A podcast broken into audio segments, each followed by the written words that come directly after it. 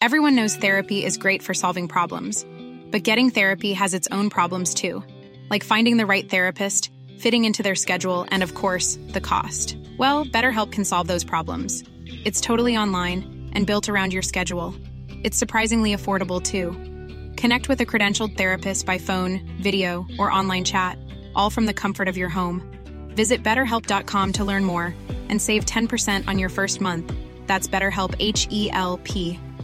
Imagine the softest sheets you've ever felt. Now imagine them getting even softer over time. That's what you'll feel with Bowl and Branch's organic cotton sheets. In a recent customer survey, 96% replied that Bowl and Branch sheets get softer with every wash. Start getting your best night's sleep in these sheets that get softer and softer for years to come. Try their sheets with a 30-night guarantee. Plus, get 15% off your first order at bowlandbranch.com. Code BUTTERY. Exclusions apply. See site for details. I'm Sandra, and I'm just the professional your small business was looking for. But you didn't hire me because you didn't use LinkedIn jobs. LinkedIn has professionals you can't find anywhere else, including those who aren't actively looking for a new job but might be open to the perfect role, like me. In a given month, over 70% of LinkedIn users don't visit other leading job sites. So if you're not looking on LinkedIn, you'll miss out on great candidates like Sandra. Start hiring professionals like a professional. Post your free job on linkedin.com/people today.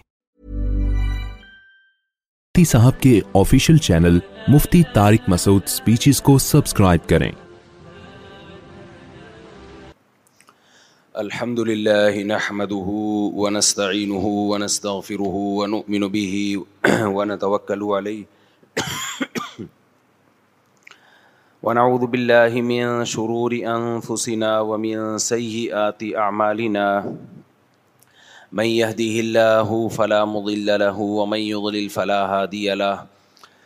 ونشهد أن لا إله إلا الله وحده لا شريك له ونشهد أن سيدنا وحبيبنا وشفيعنا وسندنا محمدًا عبده ورسوله صلی اللہ تعالیٰ علیہ و اصحبی و وسلم تسلیما کثیرا کثیرا اما کثیر اماب فاؤد من الشیطان الرجیم بسم اللہ الرحمن الرحیم یا ولا لکم عدو مبین وقال النبي صلى الله عليه وسلم الكيس من دان نفسه وعمل لما بعد الموت قرآن مجید کی ایک آیت اور نبی صلی اللہ علیہ وسلم کی ایک حدیث پڑی ہے اللہ تعالیٰ سے دعا ہے اللہ تعالیٰ صحیح طرح سے بات کہنے کی سننے کی سمجھنے کی اور پھر ہم سب کو اللہ تعالیٰ عمل کی توفیق عطا فرمائے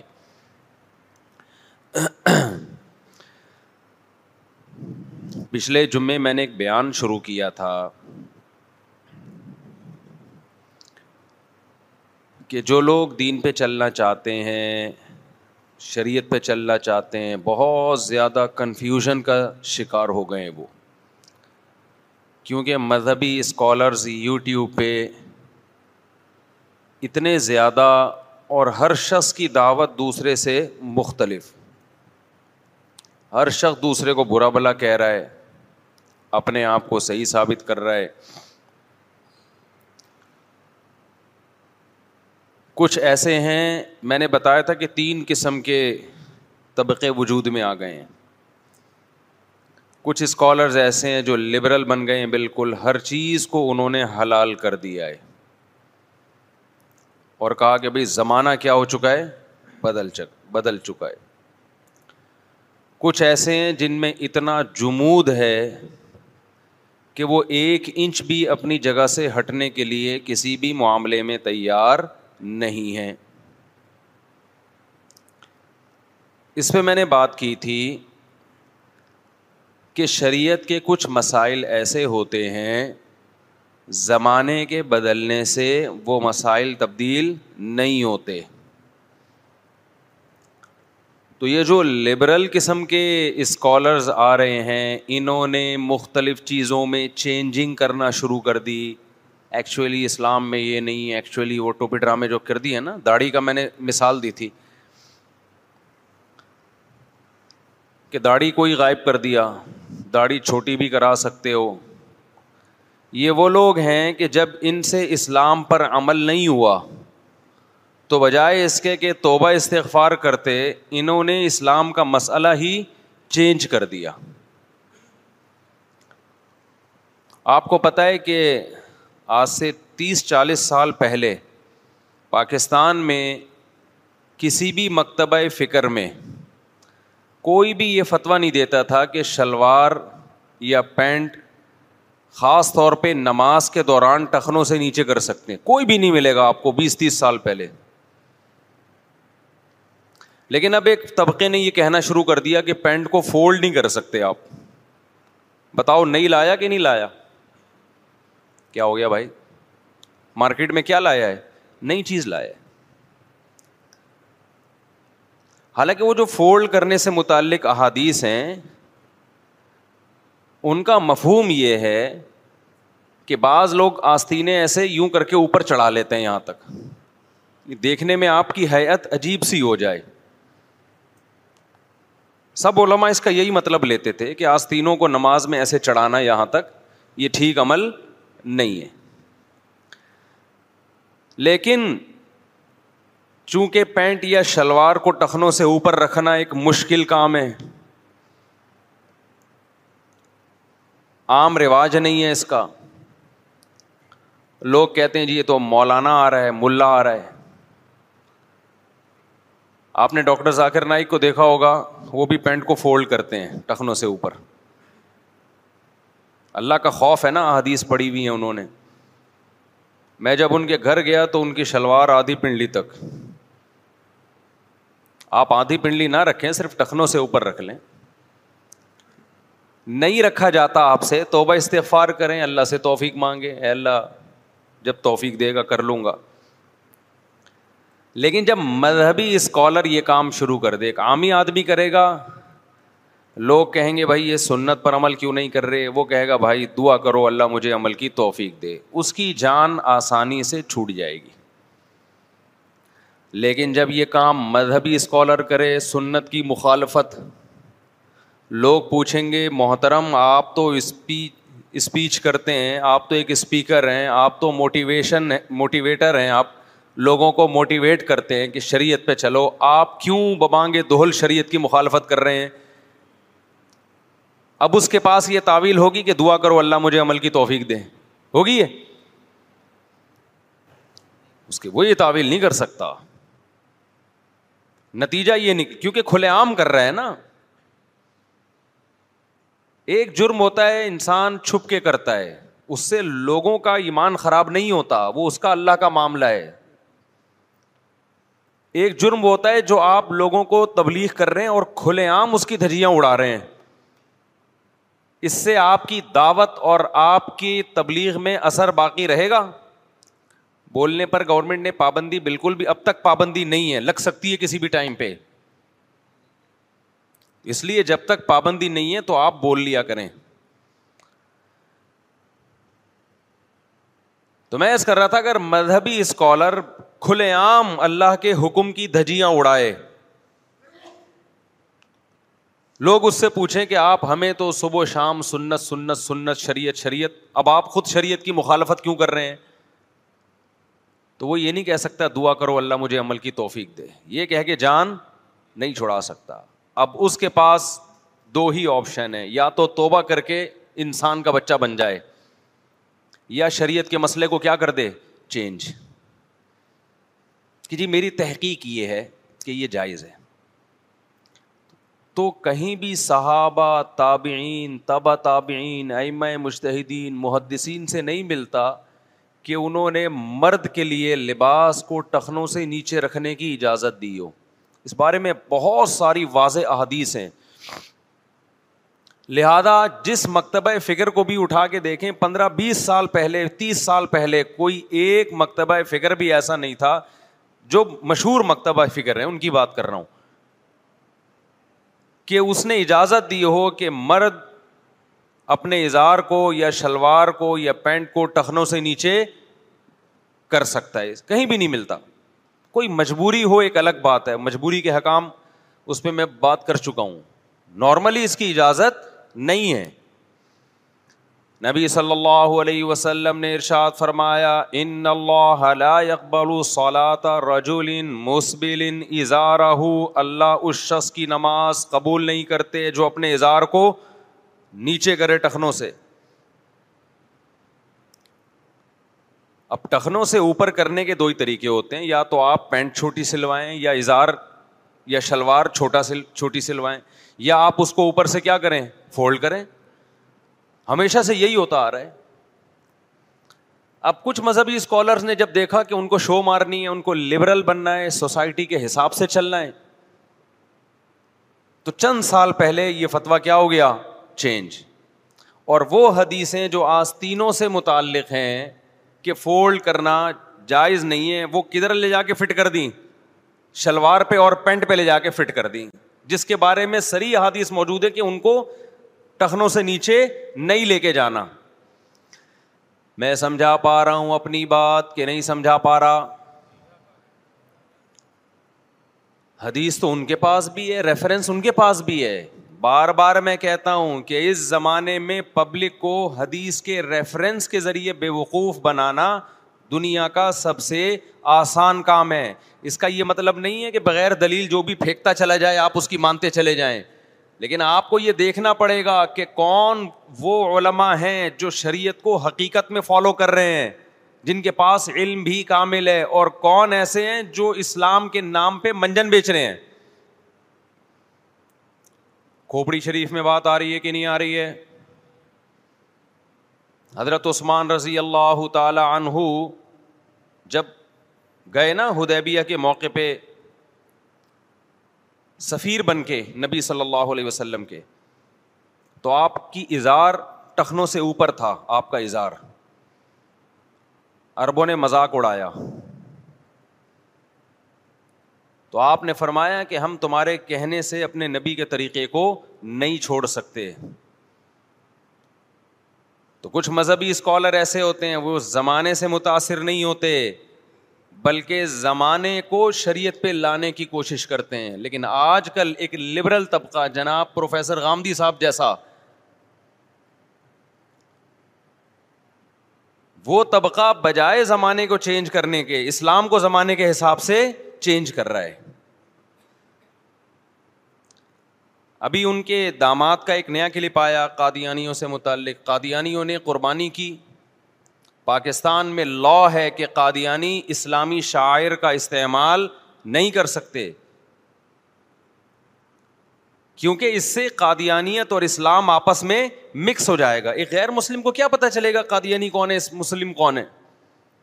ہم نے اپنے مذہب کو بچانا ہے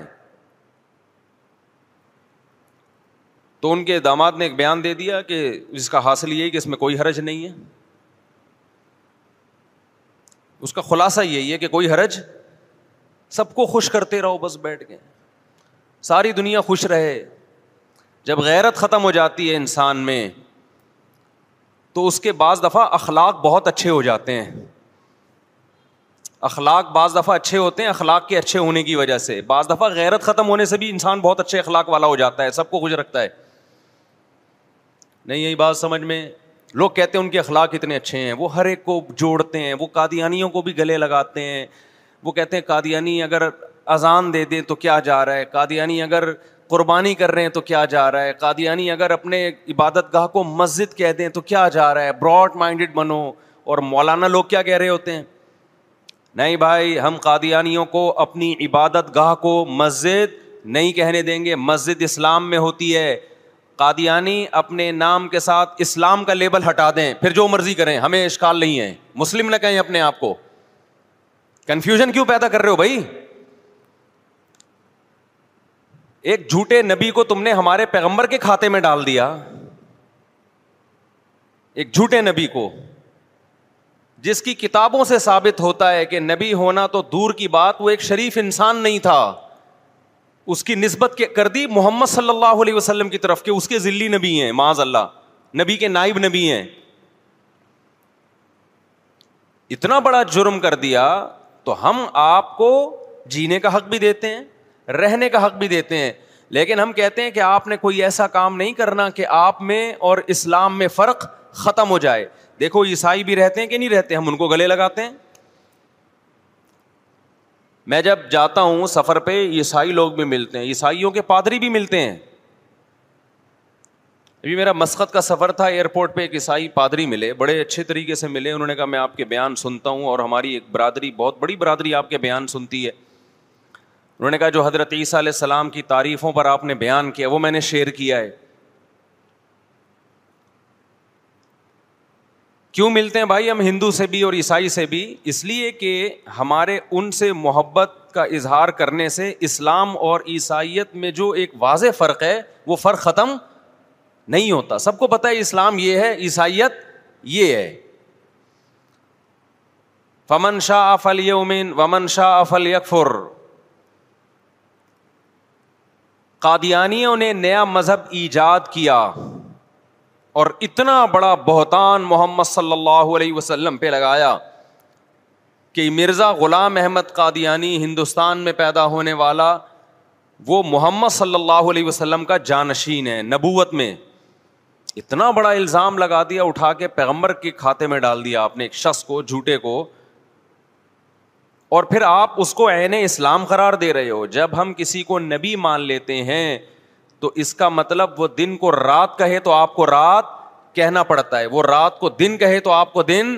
ماننا پڑتا ہے نبی کی زبان سے نکلے ہوئے لفظ آپ کی سمجھ میں آئے نہ آئے آپ کو ہاں کرنی ہے اتنا بڑا منصب ہے نبی کا تو علما نے حکومت کے ذریعے قانون پاس کروایا کہ قادیانی زندہ رہیں جینے کا حق ہے کاروبار کریں عبادت گاہیں بھی بنائے یہ بھی نہیں کہا کہ عبادت گاہوں پہ پابندی ہے اتنے براڈ مائنڈیڈ بر صغیر کے علما سب نے مل کے تمام مکاتے لا پاس کروایا کوئی ایسا کام قادیانی نہیں کرے گا جو مسلمانوں کا شعار ہو ہر قوم کا اپنا ایک خاص شعار ہوا کرتا ہے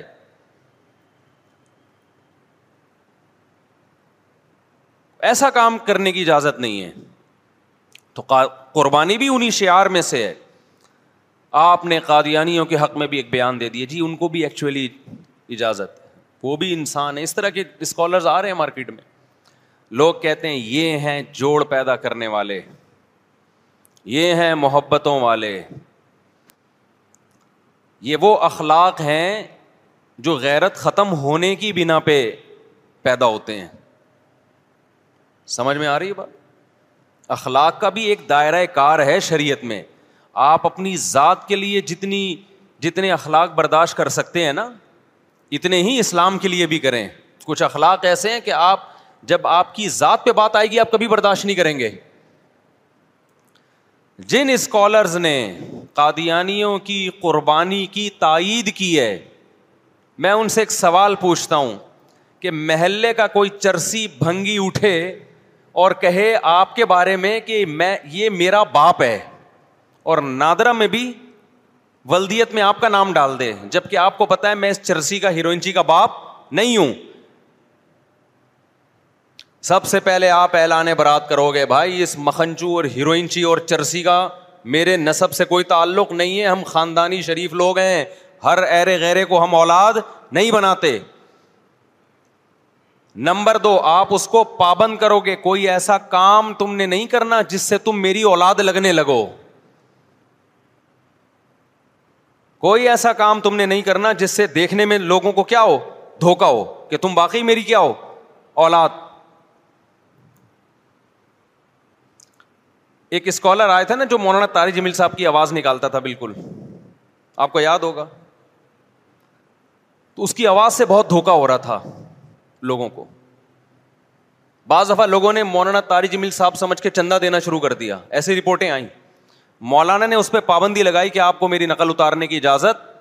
نہیں ہے کیوں میری نقل سے کیا ہو رہا ہے دھوکا ہو رہا ہے لوگ سمجھ رہے ہیں آپ میرے بیٹے ہو کوئی سمجھ رہا ہے کہ آپ میرے نائب ہو تو حضرت مولانا کا غصہ آنا بجا تھا یا نہیں تھا بھائی لوگ آپ آپ نے نام بھی ایسا رکھا ہوا ہے کہ لوگ آپ کو میرا بھائی سمجھ رہے ہیں کوئی میرا بیٹا سمجھ رہا ہے اصل نام آپ کا یہ نہیں ہے کوئی بھی غیرت مند یہ برداشت نہیں کرتا کہ کوئی بھی اٹھ کے میری طرف نسبت کر لے اور جھوٹی نسبت ہو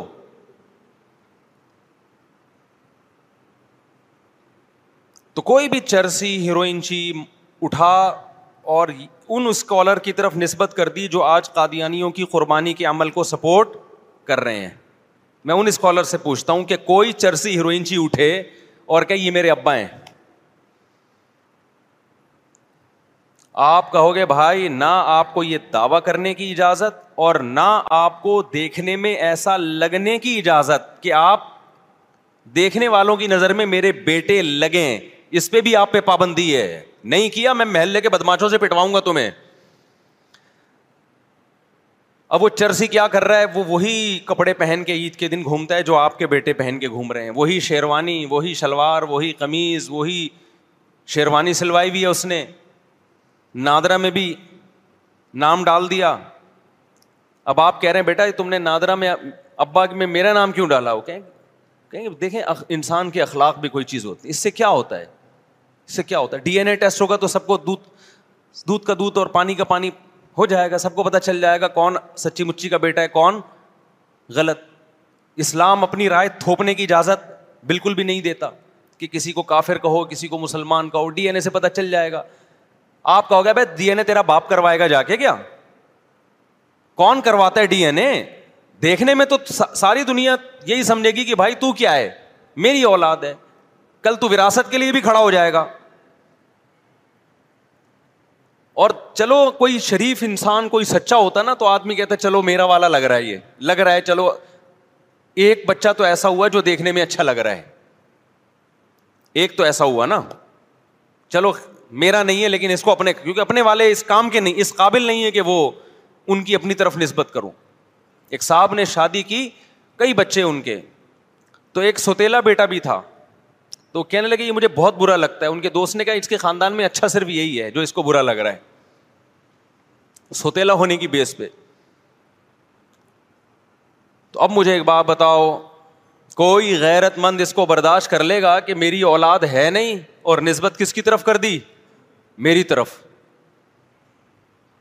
اب آپ خوش اخلاقی کا مظاہرہ کر رہے ہیں ایکچولی اصل میں اسلام تو ایک وسیع مذہب ہے کسی کو کسی پہ طنز کرنے کی کسی کو کسی کے خلاف تقریر کی اجازت نہیں ہے یہ اس کا پرسنل معاملہ ہے کہ وہ وہی ویس کوٹ پہن کے گھوم رہا ہے جو میرے بچے عید کے دن پہنتے ہیں اسی کلر کے کرتا شلوار پہنے ہوئے ہیں جو میرے بچوں نے پہنے ہوئے ہیں اس سے محلے والوں کو دھوکہ ہو رہا ہے کہ یار اگر یہ اس کا بچہ نہیں ہے تو وہی ویسٹ کوٹ کیوں پہنی ہوئی ہے اس نے وہی شلوار کمیز کیوں پہنی ہوئی ہے وہی اچکن کیوں پہنی ہوئی ہے ہیں بھائی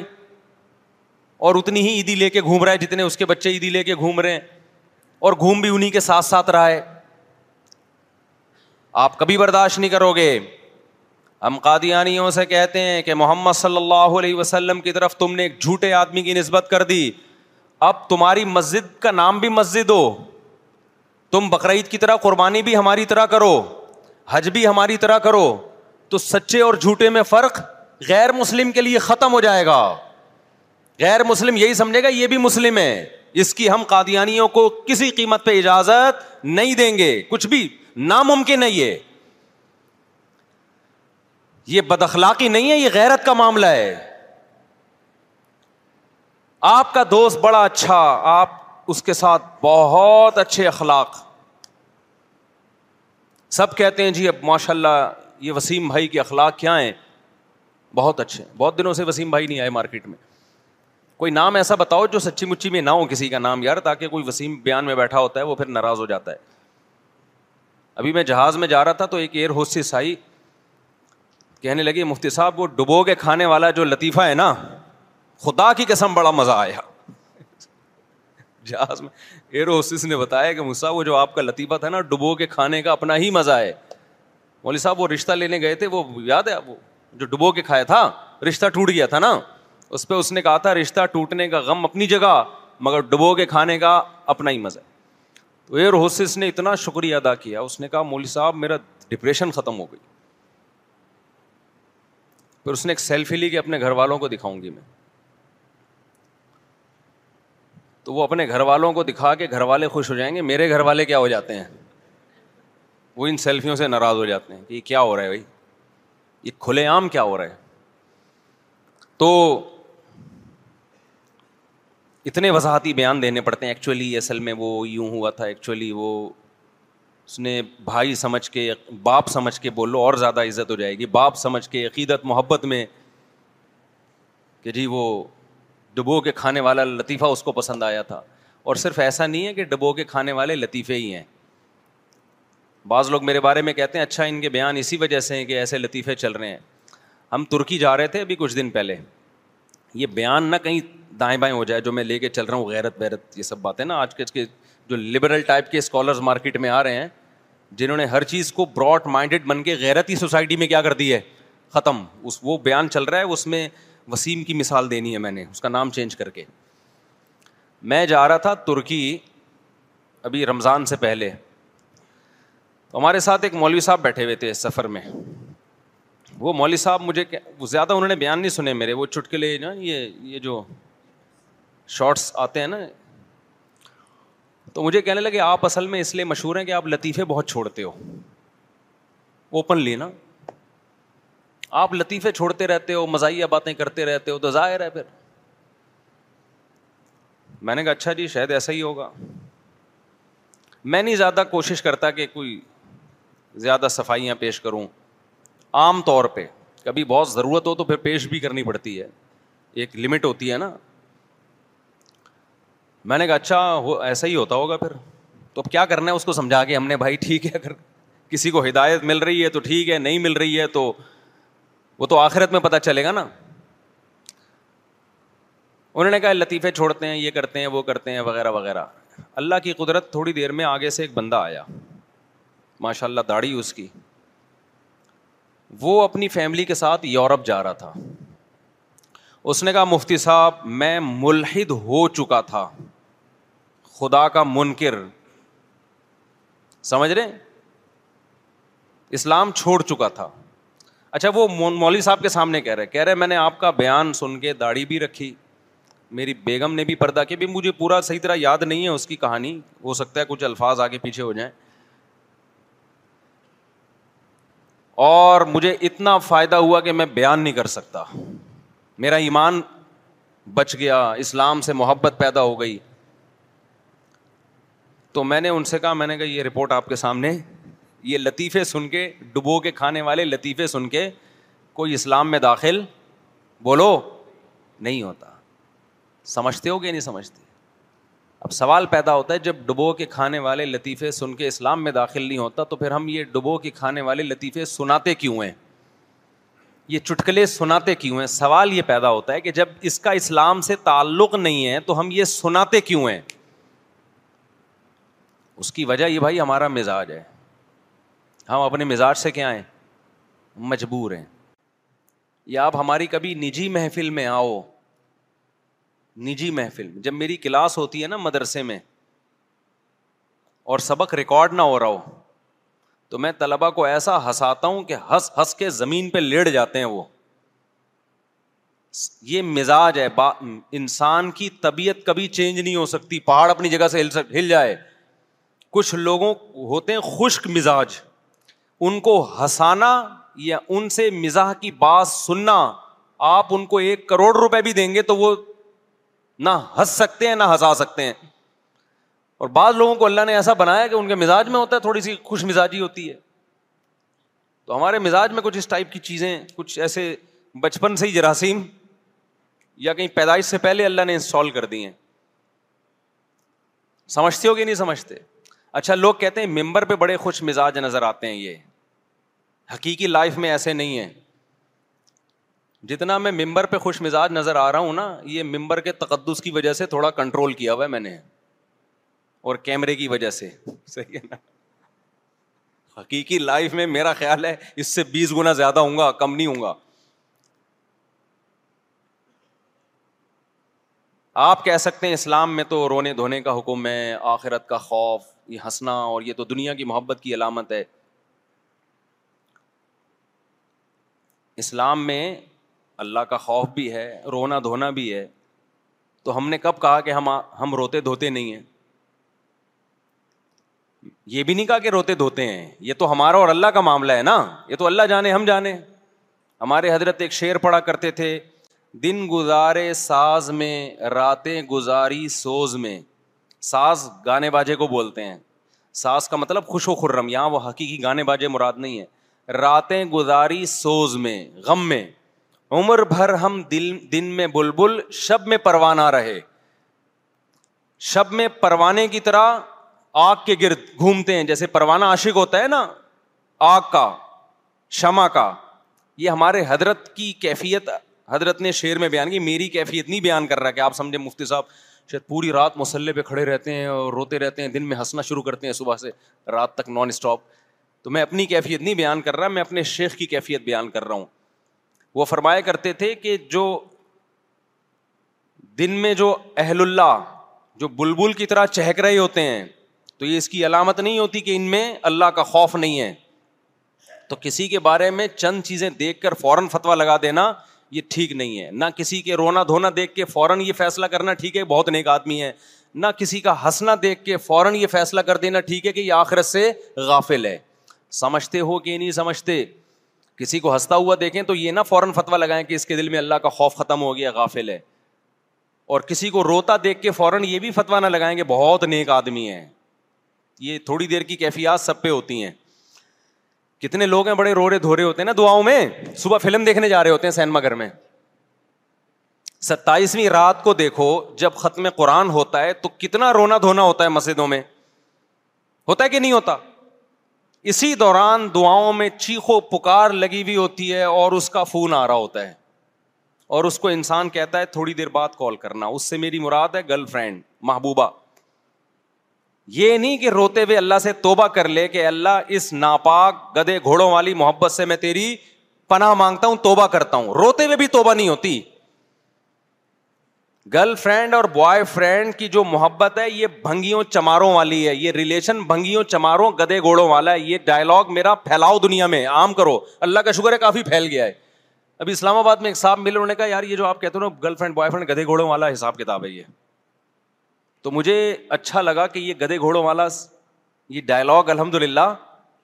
پھیل چکا ہے گرل فرینڈ بوائے فرینڈ کا جو ریلیشن ہے یہ کون سا ریلیشن ہے جو گدے اور گدھی کا ہوتا ہے گھوڑے اور گھوڑی کا ہوتا ہے سمجھ میں نہیں آ رہی میرا خیال ہے بات یہ آج کل نا بڑے فخر سے بتاتے ہیں ٹی وی میں بھی اب ٹاک شاک میں یہ میری گرل فرینڈ ہے بھائی تو زانی آدمی تو کر رہا ہے ایک لڑکی کے ساتھ بدکار آدمی اور تو دنیا کو بتا رہے کہ میری گرل فرینڈ ہے گدا گدھی میں شادی ہوتی ہے یا فزیکل ریلیشن ہوتا ہے آپ لوگ کو پتا ہی نہیں تو بولو نا نکاح کرنا یہ انسانوں کی تہذیب ہے بیوی بی بنا کے رکھنا کسی عورت کو اور عورت کا شوہر بنا کے رکھنا یہ انسانوں میں تہذیب ہے یہ پیغمبروں کا طریقہ ہے اور گرل فرینڈ بوائے فرینڈ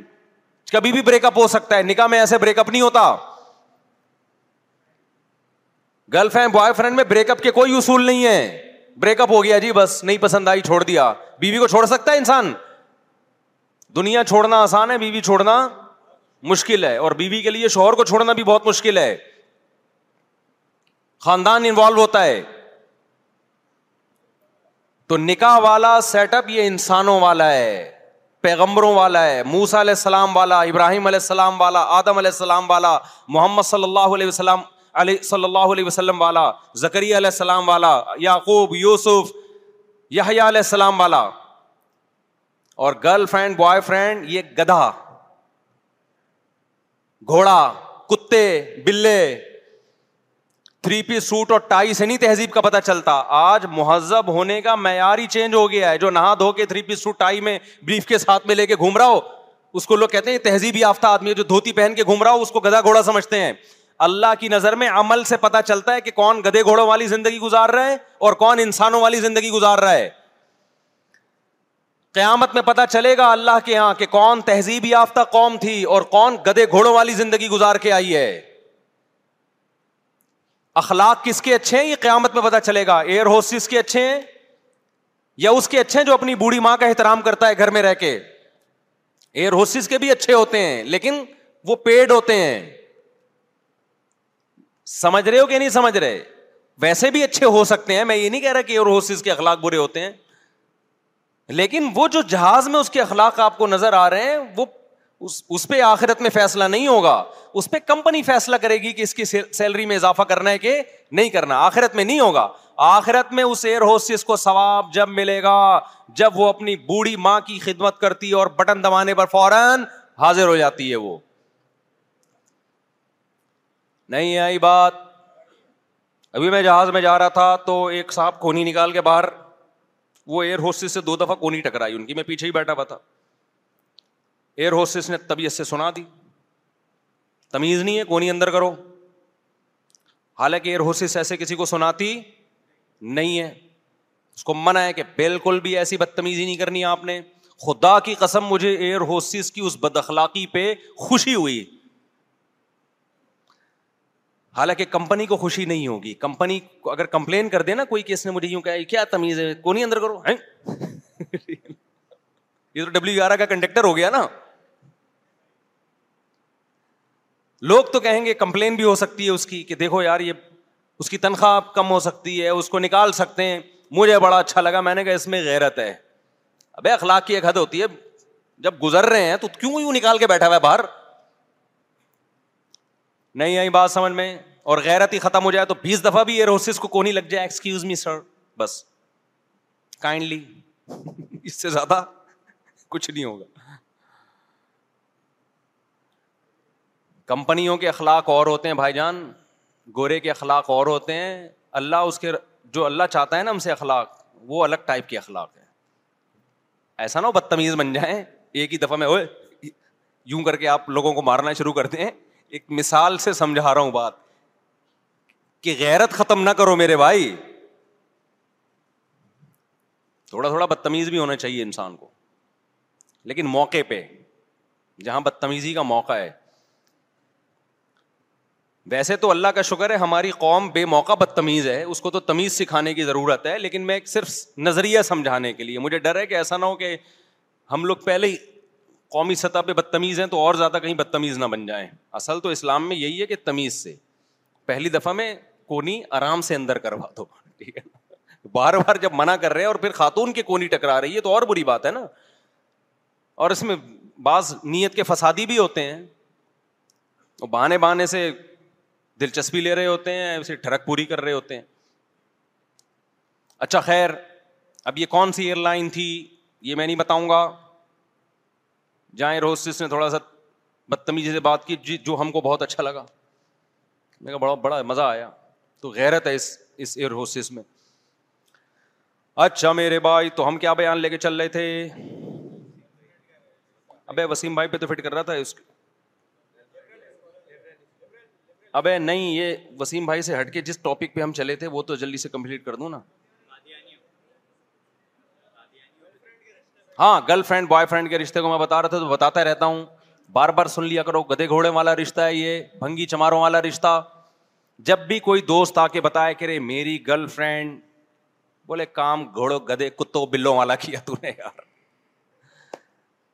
بلے میں بھی جب ٹھڑک ہوتی ہے نا آپ کہہ سکتے ہو بلا بلی کا تو تھوڑی دیر کا ریلیشن ہوتا ہے گرل فرینڈ کا تو دو دو تین تین سال کا ہوتا ہے آپ کو یہ غلط فہمی ہے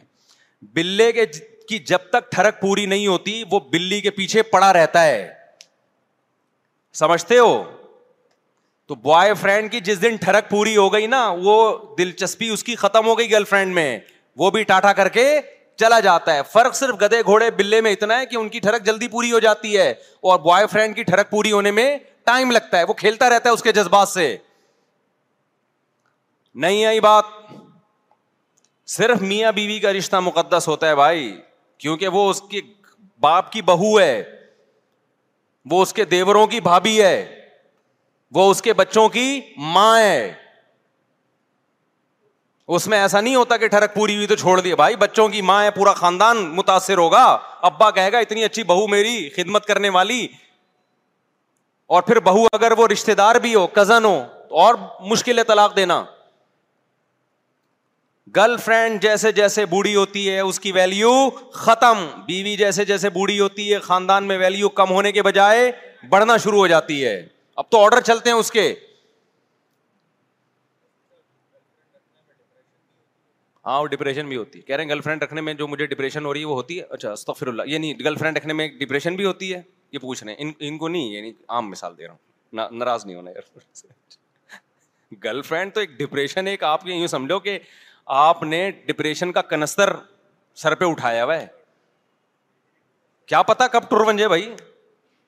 ہند کو میں کہتے ہیں ٹر گیا کسی بھی وقت ٹر سکتی ہے وہ کیونکہ اس کے رشتے کی بیس بھی یہی ہے کہ آپ ہینڈ سم ہیں آپ کو لکوا ہو گیا گرل فرینڈ مارکیٹ سے شارٹ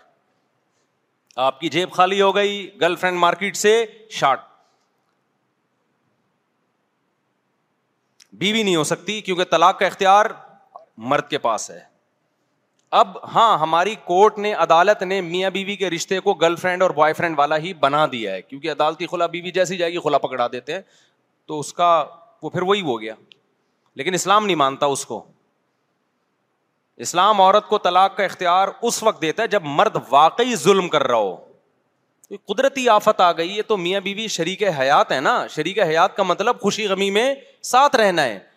تو مرد مالدار تھا تو بھی عورت کہتی ہے میرا شوہر ہے آج حالات نے پلٹا کھایا غریب ہو گیا تو بھی عورت کیا کہے گی میرا شوہر ہے یہ سمجھتے ہو گیا نہیں سمجھتے تو گدے گھوڑوں والے ریلیشن نہیں کیا کرو بھائی وہ میں اب بتائیں کہاں چل رہا تھا میں یہ یہ گدے گھوڑوں پر اب بات کہاں سے آئی گرل فرینڈ والے سے تو آئی یہ گرل فرینڈ پہ بات کہاں سے ابے یار یار یہ کچھ تشنگی ہے کچھ کہیں بیچ میں گڑبڑ ہوئی ہے کہیں وہ تو اصل بیان تھا نا وہ تو میں بھی لے کے چلوں گا یہ بیچ میں بھی کچھ بات چلو خیر تو ہم یہ بات ارض کر رہے تھے آپ سے کہ کوئی بھی بھنگی چمار اٹھ کے آپ کی طرف جب نسبت کر لیتا ہے یار یہ سوچو یہ کچھ مجھے تشنگی ہے کچھ کہ کہیں ادھر ادھر ٹن مارا ہے ہم نے جی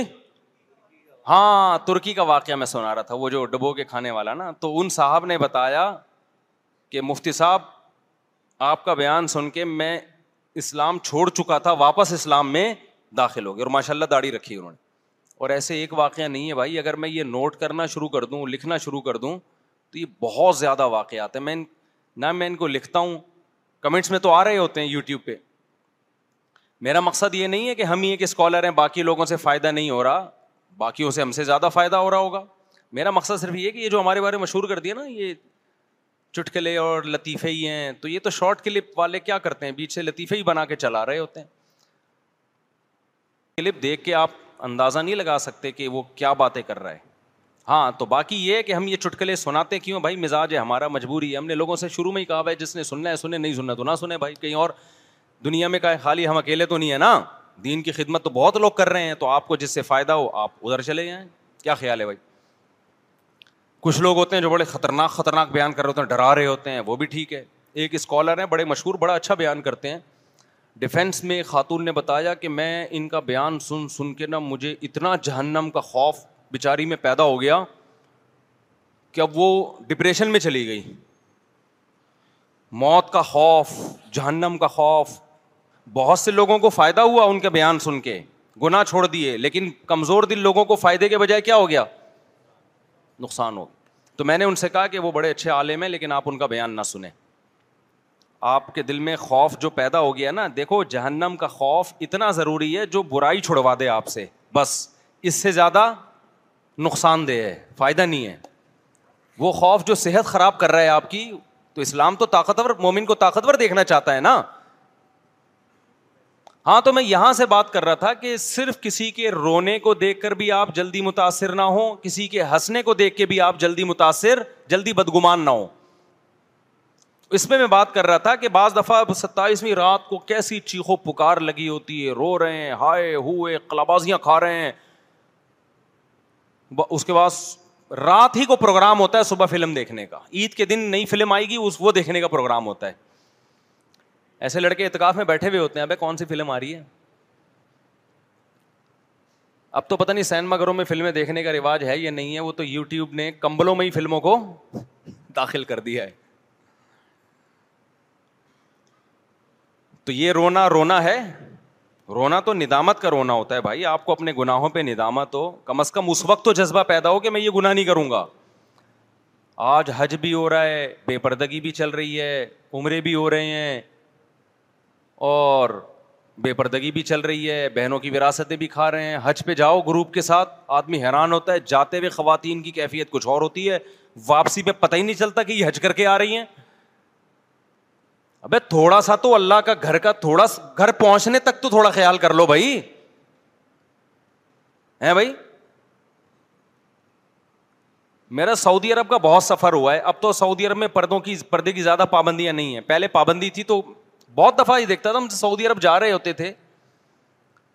تو اسکاف اور یہ جیسے ہی سعودی عرب سے واپس آ رہے ہیں لگتا ہی نہیں تھا کہ یہ سعودی عرب کا جہاز ہے یا یہ امریکہ کے اسی جہاز میں بیٹھے ہوئے ہم ارے تم مکہ مدینہ سے ہو کے آ رہے ہو تھوڑی سی تو شرم کرو یار آٹھ دس دن بعد یہ کر لینا کیوں حج میں نیت ہی نہیں ہوتی اپنے آپ کو چینج کرنے کی حج میں دل میں ارادہ ہی نہیں ہوتا کہ ہم توبہ کر کے آئیں گے حج میں یہ ہوتا ہے کہ ایک فارمیلٹی پوری کر کے ہم نے آنا ہے توبہ کی نیت نہیں توبہ کا ارادہ نہیں ہم نے علما کے ساتھ بھی حج کیا ہے بھائی اہل اللہ بزرگوں کے ساتھ کیونکہ ہم لوگ کیا بزرگ ہوتے ہیں الحمد للہ بہت سے فرقے ایسے ان میں بزرگ مارکیٹ میں ملے گا ہی نہیں آپ کو ہم لوگ کیا چونکہ بزرگ ہوتے ہیں تو ہم نے بزرگوں کے ساتھ بھی سفر کیے ہیں میرے اوپر اللہ کا کتنا بڑا احسان کہ اللہ نے مجھے کچھ عرصہ بزرگوں کی صحبت نصیب کر دی یہ میرے اوپر اللہ کا بہت بڑا احسان میں بزرگ تو نہیں بنا لیکن مجھے یہ اندازہ ہو گیا ان بزرگوں کے ساتھ رہ کر کہ بزرگ کی ڈیفینیشن کیا ہے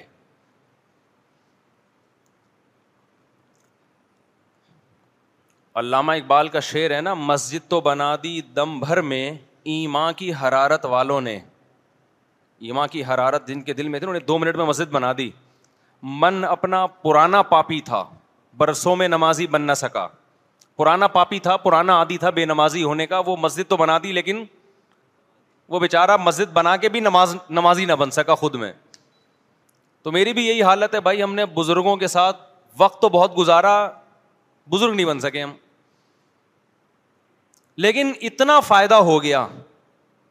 کہ پتا چل گیا کہ بزرگ کی ڈیفینیشن کیا ہے نہیں آئی بات سمجھ میں جس فیلڈ کے ماہرین کے ساتھ رہو نا کچھ وقت پھر آپ کو اندازہ ہوگا کہ اس فیلڈ کے ماہر کسے کہتے ہیں ورنہ آپ کو منجن بیچ دے گا کوئی آپ کو بزرگ کے نام پہ دھوکہ دے دے گا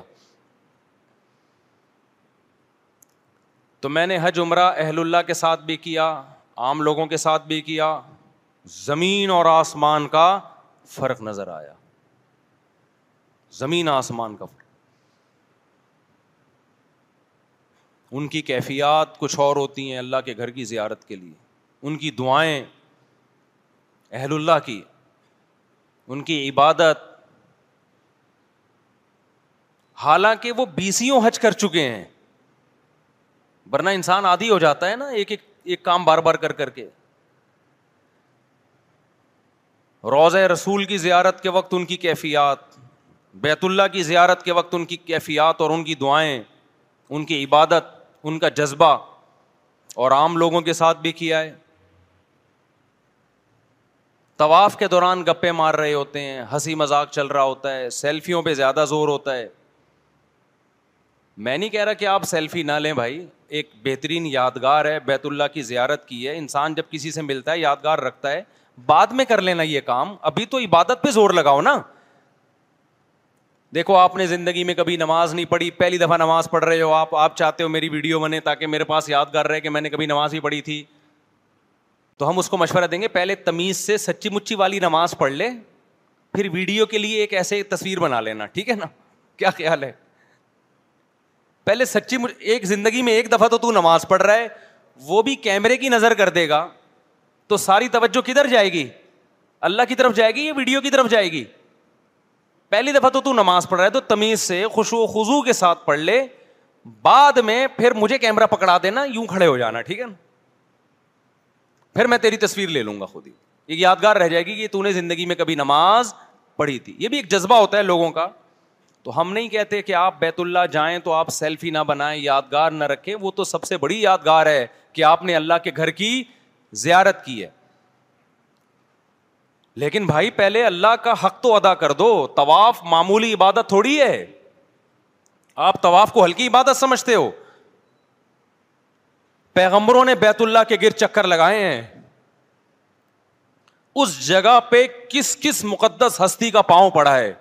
جہاں آپ بیت اللہ کے گر طواف کر رہے ہوتے ہو محمد صلی اللہ علیہ وسلم ابراہیم علیہ السلام اسماعیل علیہ السلام کتنے سارے پیغمبر ابو بکر عمر عثمان علی حسن حسین امام بخاری امام مسلم ابو حنیفہ امام مالک امام شافی امام احمد بن امبل سفیان ثوری عبداللہ بن مسعود ابو حریرا عبداللہ بن عمر ابو مسعود انصاری حذیفہ ابن یمان عثمان ابن مزون کون سا صحابی ہے جس کا وہاں پاؤں نہ کہاں کہاں سے لوگ دنیا میں نہیں آئے جنہوں نے لاکھوں روپے خرچ کیے اپنی جانوں پہ کھیل کے آئے صرف اس چھوٹے سے گھر کے گرد چکر لگانے کے لیے ان کو اس کی قدر تھی آج تو انٹرٹینمنٹ ہے یار اپنی کزنوں کے ساتھ جا رہے ہیں نامحرم لڑکیوں کے ساتھ ان کے چہرے کھلے ہوئے ہیں گپیں ہو رہی ہیں بد نظری بھی چل رہی ہے پورے سفر میں گپے مارتے ہوئے جائیں گے پھر وہاں جا کے کوئی دیکھو دل کی کیفیات اپنے اختیار میں نہیں ہے دل کی کیفیات اپنے اختیار میں نہیں ظاہر تو آپ کے اختیار میں ہے نا حدیث میں آتا ہے رونا نہیں آتا دعا میں تو رونے جیسی سورت بنا لو اب آپ یہ تو نہیں کرو گے کہ میں دعا مانگ رہا ہوں چونکہ مجھے رونا نہیں آ رہا طبیعت نہیں لگ رہی تو میں ہنستے ہوئے دعا مانگنا شروع کر دوں یا باتیں کرتے ہوئے دعا مانگنا شروع کر دوں یہ تو دعا کی بے قدری ہے یا نہیں ہے بھائی آپ کا دل دعا میں نہیں لگ رہا تو کوئی بات نہیں سورت ایسی بنا لو جیسے آپ کا دل لگ رہا ہے آپ کا دل حج میں نہیں لگ رہا طواف میں نہیں لگ رہا شکل ایسی بنا لو جیسے آپ کا دل لگ رہا ہے اللہ اسی کو قبول کر لے گا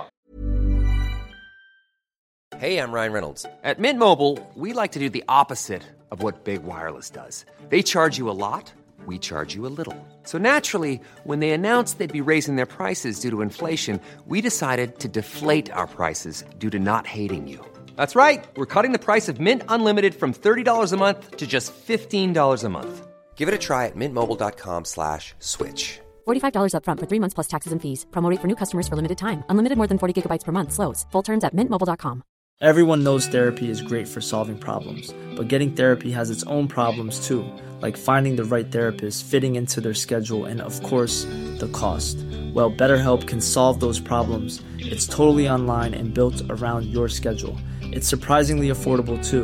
Connect with a credentialed therapist by phone, video, or online chat, all from the comfort of your home. Visit betterhelp.com to learn more and save 10% on your first month. That's BetterHelp, H E L P.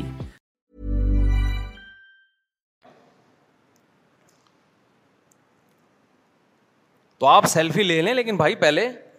عبادت کو تمیز سے کر لیں آپ تو خیر میں یس کر رہا تھا کہ ہم لوگ کے یہاں چونکہ بزرگ ہوتے ہیں الحمد للہ یہ بہت بڑا اللہ کا فضل ہے کہ ہمارے فرقے میں بزرگ ہیں ہول سیل کے حساب سے ہیں تو مجھے صحبت کا موقع ملا تو مجھے اتنا پتہ چل گیا کہ بزرگ کی ڈیفینیشن کیا ہے یہ اللہ کا بڑا فضل ہو گیا ورنہ آج کل لوگ اسی میں کنفیوژ ہیں لوگ سمجھتے ہیں کہ جو جن چڑیل بھوت بھگا رہے ہیں نا وہ میسج ٹی وی نے میرا وہ چلایا ہے عاملوں کے خلاف اس پہ بعض لوگ نیچے بڑے بھر گئے ہیں بول رہے ہیں مفتی صاحب جب آپ کی یہ فیلڈ ہی نہیں ہے تو آپ اس میں ٹانگ کیوں اڑا رہے ہو یہ کسی کی فیلڈ نہیں ہے سمجھ رہے ہو یہ کوئی فیلڈ ہے ہی نہیں سمجھ رہے ہو یہ جو روحانی ٹوپی ڈرامہ ہے نا یہ کچھ ہے ہی نہیں فیلڈ ویلڈ ہی نہیں ہے یہ جن چڑیل بھوت آ جائے بس سورہ فلک سورہ ناس پڑھ کے دم کرو یہی ہے فیلڈ سمجھتے ہو ایسا تھوڑی کوئی بھی کوئی چیز وضع کر لے اور بولے یہ پھر اس میں کیا ہے یہ اس کے فیلڈ ہونے کا ثبوت دو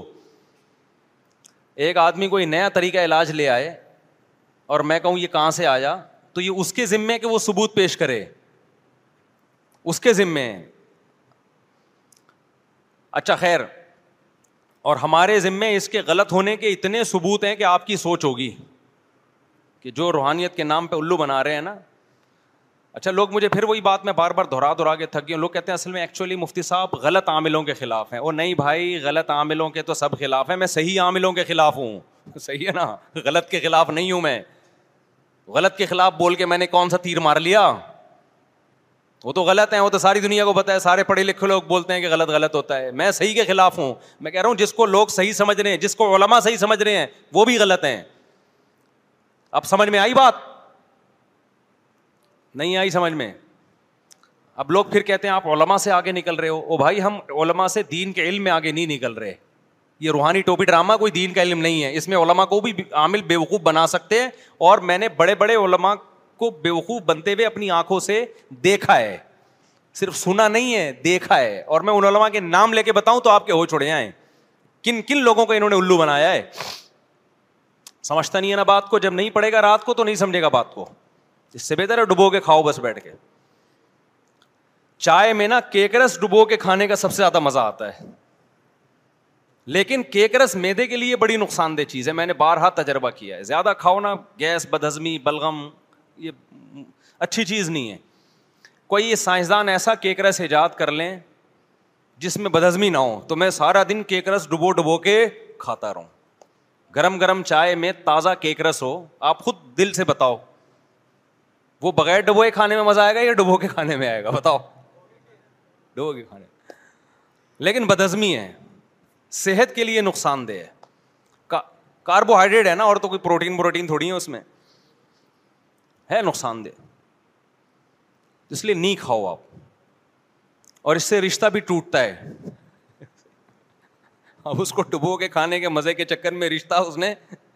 توڑ دیا بھائی تو رشتہ کر لیتا پھر ساری زندگی ڈبو کے سسرا جب جاؤ نا رشتہ لینے کے لیے پھر کوئی ایسی نازیبہ حرکت مت کرو میں بار بار بتاتا ہوں بہت لوگ آتے ہیں میرے پاس وہ تو ملتے رہتے ہیں حضرت شادی نہیں ہو رہی رشتہ نہیں ہو رہا میں ان کو بار بار بتاتا ہوں کہ یار تمہیں تمیز نہیں ہے تم رشتہ لینے کے لیے جب جاؤ ڈیٹول سے نہاؤ سب سے پہلے تیزاب سے نہاؤ کپڑے استری کرو بڑے زبردست قسم کی خوشبوئیں لگاؤ اور ایسے ایٹیچیوٹ ہونا چاہیے دانت تیزاب سے دھو کیونکہ گٹ کے پان کے نشانات یہ یہ پہلا امپریشن پڑتا ہے اس کے بعد جاؤ اپنے بڑے تمیز سے وہ لا کے رکھیں چائے تو چینی نہ ڈالو بڑے لوگوں کو شوگر ہوتی ہے ہمیشہ یاد رکھو جتنے بھی عظیم لوگ ہیں سب شوگر کے مریض ہیں بڑے لوگ ہیں نا وہ نہیں چینی وینی کہتے ہیں ایکچولی ہمیں ڈاکٹر نے یہ ڈاکٹر نے منع کیا ہے اس کا مطلب آپ ایک عظیم انسان ہے غریب آدمی ہے اس کو ڈاکٹر منع ہی نہیں کرتا وہ چینی کے چمچے بھر بھر کے ڈالتا رہتا ہے اسے نقصان بھی نہیں ہوتا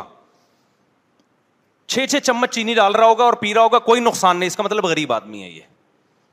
کیا خیال ہے غریب آدمی ہے نا یہ مالداروں کو تو بھائی ایک ٹپکا بھی زیادہ ہو گیا نا ایک دم ان کا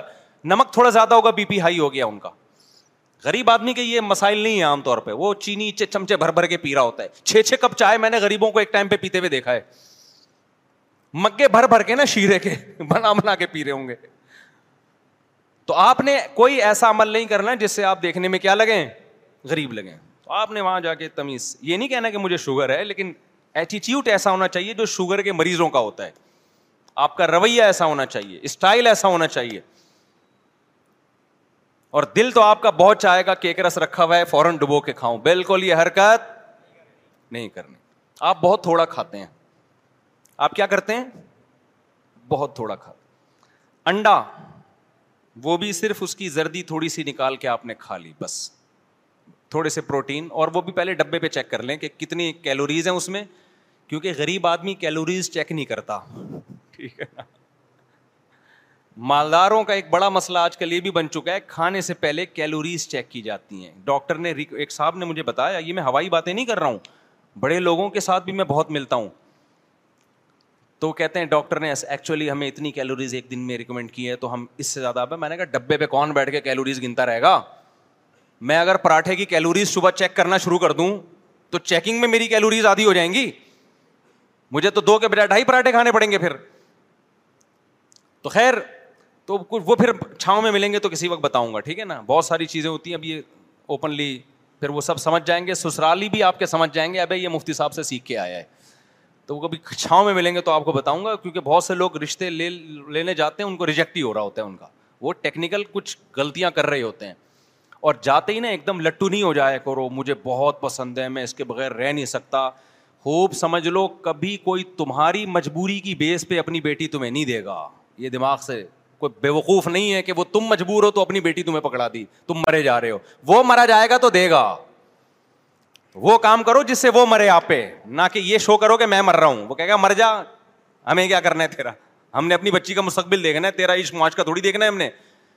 چھچوری حرکتیں کرتے ہیں جا کے پھر بولتے ہیں شادی نہیں ہو رہی خیر اچھا خیر ابھی کہاں سے وہ میں دوبارہ اس طرف آ جاؤں تو غیرت کی بات میں کر رہا تھا ٹھیک ہے نا آج کل بہت سے لبرل قسم کے اسکالر ایسے ہیں کہ اسلام کے معاملے میں ان کی غیرت بولو ختم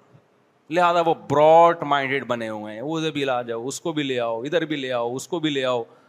او بھائی ایک باؤنڈری ہے خوب سمجھ لو رسول اللہ صلی اللہ علیہ وسلم نے فرمایا ایمان کی علامتوں میں آپ نے اس کو شامل کیا الحب فی اللہ والبغض فی اللہ اللہ کے لیے محبت اور اللہ ہی کے لیے نفرت بھی ہے دیکھو اپنی کنٹری سے لوگ محبت کرتے ہیں کہ نہیں کرتے کرنی چاہیے لیکن آپ کی کنٹری کی کسی کنٹری سے دشمنی ہو گئی اور آپ کا کنٹری کہہ رہا ہے اٹیک کرو اس کے اوپر یہ ہمارے لیے نقصان دہ ہیں آرمی کو کہہ رہا ہے آرمی کہہ رہی ہے نہیں ہم کیا ہیں محبت ہم سب انسانوں سے محبت کرتے ہیں تو کنٹری کا سربراہ کیا کہے گا بھائی اگر آپ اپنے ملک سے محبت کرتے ہو اس محبت میں جب دوسرے ملک سے لڑائی ہو رہی ہے تو ملک سے محبت کا تقاضا یہ کہ اپنے سے محبت کی کے ساتھ دشمن ہے اس سے کیا کرو نفرت کرو اس سے وہاں یہ لبرل لوگوں کو یہ فلسفہ سمجھ میں نہیں آئے گا کہ سب سے محبت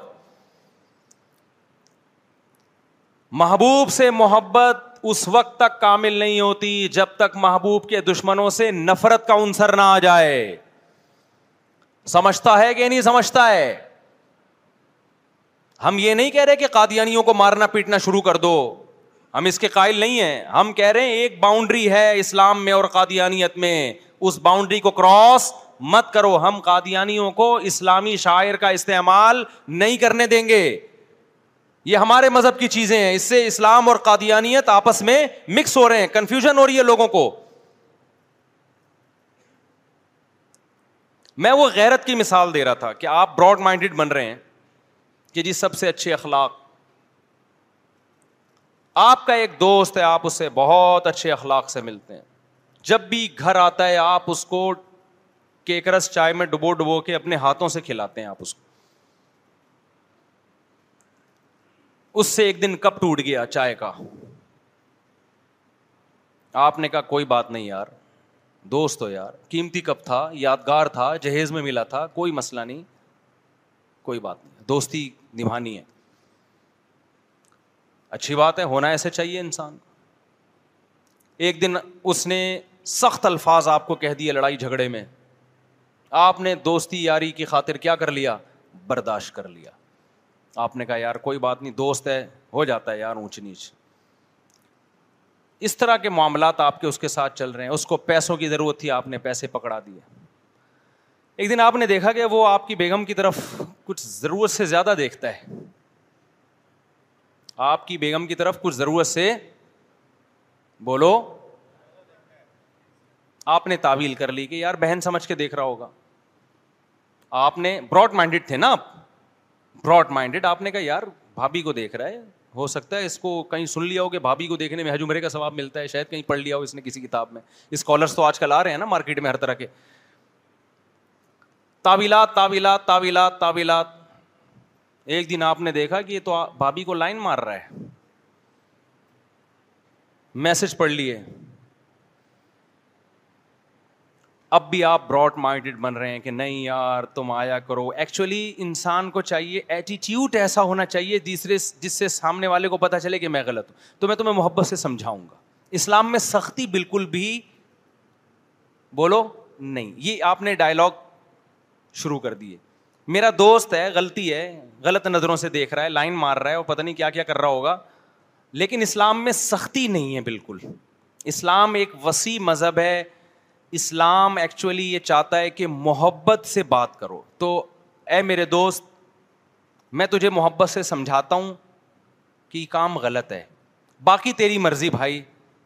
انسان اپنی رائے کا اظہار کر سکتا ہے کسی پہ رائے تھوپ نہیں سکتا یہ فلسفہ بھی آپ نے اس کو سمجھا دیا اور پرچی پہ لکھ کے دے دیا کہ کبھی بھول جاؤ تو یہ پڑھ لینا کہ انسان اپنی رائے دے سکتا ہے تھوپ بولو نہیں سکتا میں تھوپوں گا نہیں اپنی رائے میں سمجھاؤں گا کہ یہ غلط پھر بھی اگر تمہارا غلط تعلقات ہیں تو بھائی اب اسلام میں اتنی سختی نہیں ہے میں سمجھا سکتا ہوں رائے مسلط نہیں کر سکتا غیرت مند بیٹھا ہوگا کہے گا تیرے سے زیادہ غیرت لیس آدمی دنیا میں میں نے دیکھا نہیں ہے یہی مذہبی اسکالر بہت سارے سب کی بات نہیں کر رہا لبرل قسم کے اسلام کے ساتھ کر رہے ہیں یہی کام کس کے ساتھ کر رہے ہیں اسلام کے ساتھ کر رہے ہیں یہ غیرت کا مسئلہ ہے بھائی ایک شخص جو مسلم نہیں ہے جس نے ایک جھوٹے نبی کو پیغمبر کے کھاتے میں ڈال دیا ہم اس کو زندہ چھوڑ دیں یہ ہمارا ضرف ہے یہ بردا ہم نے برداشت کر لیا یہ ہمارا ضرف ہے ہم دنیا میں بدمنی نہیں پھیلانا چاہتے آپ اب یہ کہہ رہے ہیں کہ وہ بقرعید پہ جانور بھی کاٹے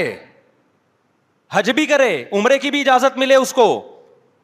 وہ وہ عبادت گاہیں بنائے اس کا نام مسجد رکھے وہ اذانے دیں پتہ ہی نہ چلے کہ ان میں سچے نبی کا ماننے والا کون ہے جھوٹے نبی کا ماننے والا کون ہے یہ فرق ہی ختم ہو جائے اور ہم پیغمبر سے عشق اور محبت کے دعوے بھی کریں خدا کی قسم ایسا مسلمان قیامت کے دن محمد صلی اللہ علیہ وسلم کو منہ دکھانے کے قابل نہیں ہوگا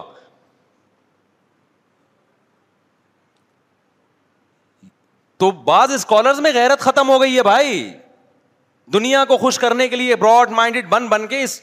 شریعت کے حکام کیا کر دیے انہوں نے چینج کر دیے ایک باؤنڈری ہے اسلام کی اس سے آگے آپ کو نکلنے کی اجازت نہیں ہے بعض اسکالرس کیا کرتے ہیں ایک آدمی حرام کماتا ہے ایک آدمی کیا کرتا ہے حرام سب کو پتا ہے کہ اس کی آمدن حرام ہے حرام جیسے اس کے حلق میں اتارنا حرام ہے آپ کے حلق میں وہ نوالا بھی کیا ہے حرام آپ اس کا دل خوش کرنے کے لیے اس اس کے ہاتھ سے کھانا شروع کر دیتے ہیں یہ آپ نے اسلام کی باؤنڈری کو کیا کر دیا کراس کر دیا اس کی اجازت نہیں ہے لوگ کہتے ہیں ایکچولی وہ یوں ہو جائے گا ایکچولی وہ یوں ہو جائے گا باڑ میں جائے بھائی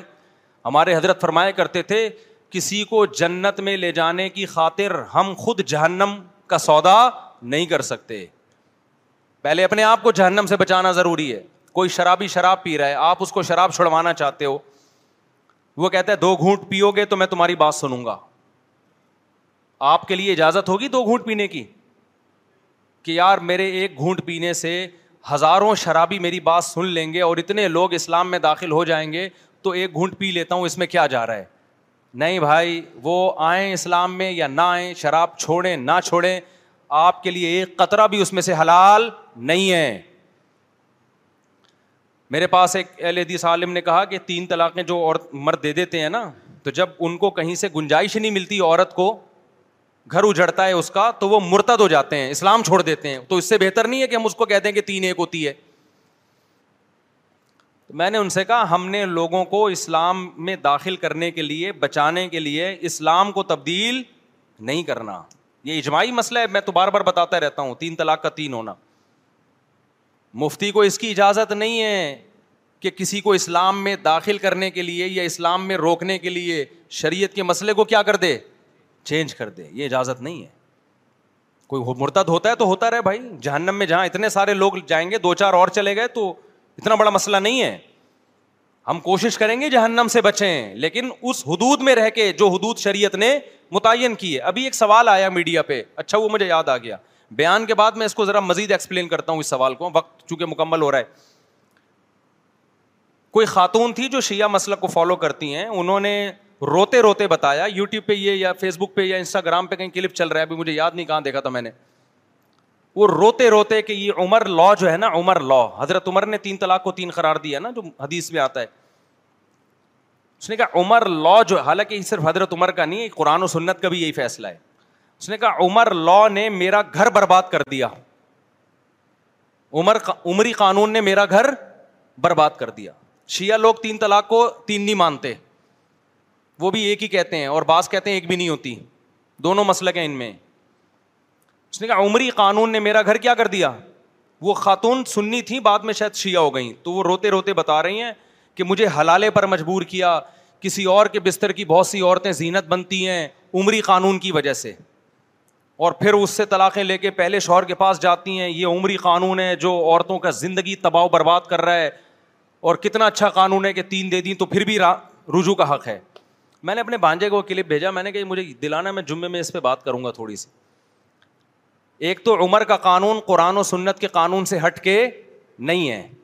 یہ سیدھا سیدھا اسلام پہ اعتراض ہو رہا ہے کہ اسلام نے گویا عورت کو مجبور کر دیا کہ گھر اس مرد نے غصے میں تین طلاقیں نکال دیں اب وہ عورت کسی اور کے بستر کی زینت بن رہی ہے اور یہ بےغیرتی والا کام ہو رہا ہے اور پھر واپس آئی تو سزا کس کو مل رہی ہے عورت کو مل رہی ہے میں نے کہا یار اس کو ہو سکے نا کمنٹس کر دو کہ اسلام نے تجھے مجبور کیا کہ کسی اور مرد کے بستر سے ہو کے تو واپس آ بولو بھائی اسلام نے صرف اتنا کہا ہے کہ جس مرد نے غصے میں تین طلاقیں نکال دیں وہ پرلے درجے کا احمق اور پرلے درجے کا بے وقوف ہے آج اس نے غصے میں طلاقیں نکالی ہیں کل غصے میں بندوکی بھی چلا سکتا تھا کل غصے میں تین چاقو بھی مار سکتا تھا اس گدھے کو اپنے غصے پہ کنٹرول نہیں ہے لہذا عورت اس کے ساتھ نہیں رہ سکتی تو دفاع ہو جاؤ نا کیوں رکھا ہوا اس کو اپنے ساتھ سنبھال کے سمجھ میں آ رہی ہے بات کیوں جا رہی ہو حلالے کر کے اس کے پاس واپس اسلام نے تو دروازہ بند کیا وہ تو ایک آپشن دیا ہے کہ اگر عدت کے بعد کسی اور مرض سے نکاح ہو جائے اس سے بھی نہ بنے تمہاری تو اس کا مطلب تمہاری کسی سے بن نہیں رہی ہے اب دوبارہ اس پہلے شوہر کے پاس جاؤ گی تو بیس دفعہ سوچ سمجھ کے جاؤ گی کہ بھائی غلطی کس کی تھی میں نے غصے پہ مجبور کیا تھا اس کو اور پھر بھی اسلام نہیں کہتا کہ جاؤ اسلام کہتا ہے مت جاؤ کہیں اور شادی کرو یا اسی کے ساتھ رہو خود آپ حلالے کر کر کے واپس پلٹ رہی ہو اور بدنام کس کو کر رہی ہو اسلام کو گھر تباہ ہو گیا زندگی کیوں تباہ ہو گیا بھائی مرد دنیا میں مر گئے کیا ختم ہو گئے کیا نہیں یہ بات سمجھ میں یہ ایک ہی مرد دنیا میں آپ سے شادی کے لیے پیدا ہوا تھا طلاق ہو گئی ہے عدت گزارو کہیں اور شادی کرو کہتے بچے رول جائیں گے دنیا میں مسلمانوں میں طلاق کا ریشو کم ہے غیر مسلموں میں بہت زیادہ ہے اور صحابہ میں بھی آج کی نسبت زیادہ تھا طلاق کا ریشو بچے رولتے نہیں تھے بچے جو رول رہے ہیں وہ طلاق کی وجہ سے نہیں وہ اس وجہ سے رول رہے ہیں کہ آپ آدھا قانون اسلام کا لے رہے ہو اور آدھا ہندوؤں سے لے رہے ہو یا انگریزوں سے لے رہے ہو اسلام کہتا ہے میاں بیوی بی میں جب علیحدگی ہو جائے لا والدہ تم بھی ولدی ہا ولا مولود اللہ بھی ولدی طلاق کے بعد بچے کی وجہ سے نہ باپ کو نقصان پہنچایا جائے نہ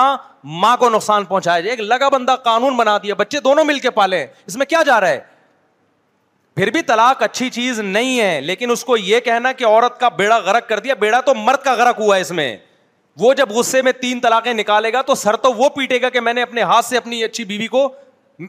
میں محروم ہو گیا ہوں اس سے اور جب محلے پڑوس میں پتا چلے گا اس نے غصے میں تین نکالی ہیں اور اس کا یہ حشر ہوا ہے کہ واپسی کا آپشن بند تو سو دفعہ آدمی طلاق کا لفظ نکالتے ہوئے سوچے گا کہ نہیں سوچے گا اب جب سے اہل حدیثوں نے تین طلاق کو ایک کہنا شروع کیا ہے طلاق کا ریشو کم ہونے کے بجائے بڑھ گیا اب تو لوگ کہتے ہیں کوئی بات نہیں حرام کر لو بیوی بی اپنے اوپر حلال کرنے والے مارکیٹ میں ہول سیل کے حساب سے موجود ہیں کھیل تماشا بنا لیا لوگوں نے ادھر دھڑ دھڑ دھڑ دھڑ طلاقیں دے رہے ہیں ادھر کیا کر رہے ہیں فتوی لا لا کے رکھا ہوا ہے مذاق بنایا طلاق کو اور یہ بھی ایک بات بتا دوں اس میں ہمیں وہ عورتیں تو نظر آتی ہیں جو تین طلاق کے بعد رو رہی ہوتی ہیں بہت سی ایسی عورتیں ہیں جو مرد نے غصے میں تین نکال دی عورت ہنس رہی ہوتی ہے کہ جان چھوڑ گئی میری اس آدمی سے نہیں یہ بات سمجھ میں کیونکہ اسلام میں نکاح ختم کرنے کا حق مرد کے پاس ہے عورت کے لیے مرد سے جان چھڑانا اسلام میں آسان نہیں ہے تو یہ آسانی اسلام نے ایسے رکھ دی کہ غصے سے مغلوب شخص خود ہی زبان سے نکال دے گا بعد میں پچھتاتا پھرے گا لیکن عورت کی جان چھوٹ جائے گی میں سناتا ہوں ایک خاتون میرے پاس آئیں کہنے لگیں کہ میرے شوہر نے تین طلاقیں دی ہیں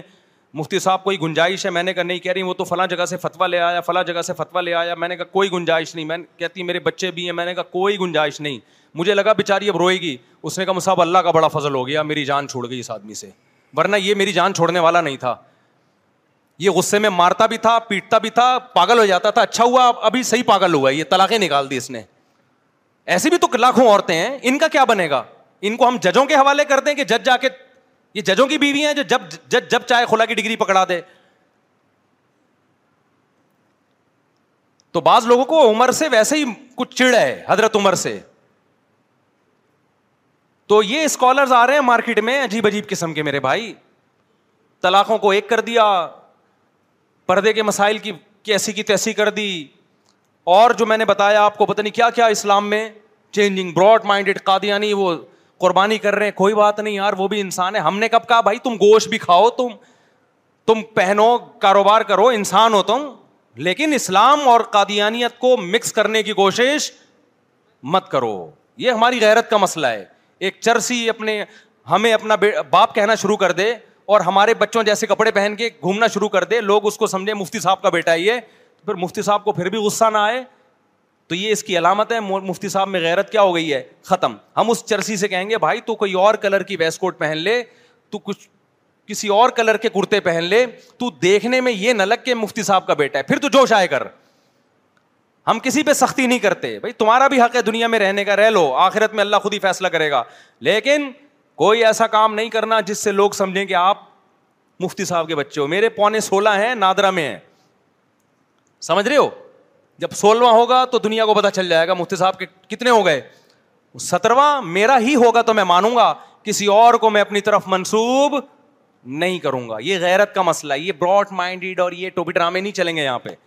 تو ہم قادیانیوں کے قائل ہیں کہ بھائی ان کو بھی جینے کا حق ہے رہنے دو لیکن وہ اپنے عبادت گاہ کو مسجد کہنا شروع کر دیں وہ بقرعید میں ہماری طرح قربانیاں کرنا شروع کر دیں ان کو حج عمرے کے ویزے ملنا شروع ہو جائیں اس کی ہم قطن اجازت نہیں دیں گے کیونکہ اس سے دیکھنے میں وہ محمد صلی اللہ علیہ وسلم کے امتی لگتے ہیں ہم کہتے ہیں ایسا کوئی کام آپ نے نہیں کرنا جس سے دیکھنے میں آپ نبی صلی اللہ علیہ وسلم کے امتی لگیں جیسے ہم غیر شخص کو اپنی طرف نسبت نہیں کر سکتے اولاد کی باپ نہیں کہہ سکتا میں تو پیغمبر کی طرف بھی غیر امتی کی ہم نسبت امت والی نہیں کر سکتے سمجھتا ہے کہ نہیں سمجھتا ہے اللہ عمل کی توفیق عطا فرمائے وما علینا الا البلاغ ارشد علی دلہن کا نام رابعہ محمد غنی خان مہر کی رقم پچاس ہزار دلہن کے وکیل کون ہے بھائی جناب آپ نے اجازت دی ہے کہ رابعہ بنت محمد غنی خان کا نکاح پچاس ہزار مہر میں احسن علی ول ارشد علی سے کروں اجازت ہے الحمد لله نحمده ونستعينه ونستغفره ونؤمن به ونتوكل عليه ونعوذ بالله من شرور أنفسنا ومن سيئات أعمالنا من يهده الله فلا مضل له ومن يضلله فلا هادي له ونشهد أن لا إله إلا الله وحده لا شريك له ونشهد أن سيدنا وحبيبنا وشفيعنا وسندنا محمدا عبده ورسوله صلی اللہ تعالی علیہ وعلا آلہ واصحابہ وبارک وسلم تسلیما کثیرا کثیرا اما بعد فعوذ باللہ من الشیطان الرجیم بسم اللہ الرحمن الرحیم یا ایوہ الناس اتقوا ربکم الذي خلقکم من نفس واحدة وخلق منها زوجہا وبث منہما رجالا کثیرا ونساء واتقوا اللہ الذي تساءلون به والارحام ان اللہ كان علیکم رقیبا وقال تعالى يا أيها الذين آمنوا اتقوا الله وقولوا قولا سديدا يصلح لكم أعمالكم ويغفر لكم ذنوبكم ومن يطع الله ورسوله فقد فاز فوزا عظيما وقال النبي صلى الله عليه وسلم النكاح من سنتي وقال فمن رغب عن سنتي فليس مني وقال النبي صلى الله عليه وسلم تزوجوا الودود الولود فإني مباهي بكم الأمم وقال النبي صلى الله عليه وسلم تزوجوا ولا تكونوا كرهبان النصارى جناب احسن علی والارشد علی میں نے آپ کا نکاح پچاس ہزار مہر میں رابعہ بنت محمد غنی خان سے کیا آپ نے اس نکاح کو قبول کیا زور سے ذرا جزاک اللہ دعا کریں اللہ تعالیٰ برکت دے بھائی الحمد للہ رب العالمین ولاقبۃ المطقین وسلاۃ وسلم رسول الکریم ولا علیہ وصحب اجمعین اے اللہ اس نکاح کو اپنے دربار میں قبول فرما اس کی برکتیں زوجین کو تادم حیات نصیب فرما آپس کے اختلاف و انتشار سے لڑائی جھگڑوں سے ہر قسم کے شر سے اللہ ان کی حفاظت فرما اے اللہ اس نکاح کو دونوں کے خاندانوں میں جوڑ کا ذریعہ بنا محبت الفت کا ذریعہ بنا جس کی جو جائز مراد اے اللہ اس کی مراد کو پورا فرما ربنا آتنا فی دنیا حسنتا وفی فلاخی حسنتا حسنت عذاب النار صلی اللہ تعالی علی خیر خلقہ محمد وعلی آلہ وصحبہ اجمعین برحمتک یا ارحم الراحمین اللہ تعالی تعالیٰ آپ کو بہت بہت مبارک کرے ایک سیلفی لے لیں جلدی سے شاباش جلدی سے جلدی سے دولہا کے ساتھ سیلفی لینا بڑی سعادت کی بات ہے جب بھی بچپن میں ہم دیکھتے تھے کسی کی شادی ہو رہی ہے ہم دولہا کے ساتھ بیٹھنے میں فخر محسوس کرتے تھے لیکن ہمیں ہٹا دیا جاتا تھا دفعہ یہاں سے چلو تو اب اب دولہا کے ساتھ سیلفی لیتا ہوں پھر میں نے غصے میں کئی دفعہ دولہا بنا پھر میں اسی وجہ سے دولہا کے ساتھ بیٹھنے نہیں دے رہے یار پھر ہم نے کہا بار بار دولہا بنیں گے پھر دیکھتے ہیں کون ہمارے ساتھ بیٹھتا ہے تو اب میں دولہا کے ساتھ سیلفی لازمی لیتا ہوں اللہ مبارک کرے بھائی دل سے دعا ہے آپ کے لیے جزاک اللہ جی جی اللہ اللہ مبارک کرے جزاک جزاک اللہ جی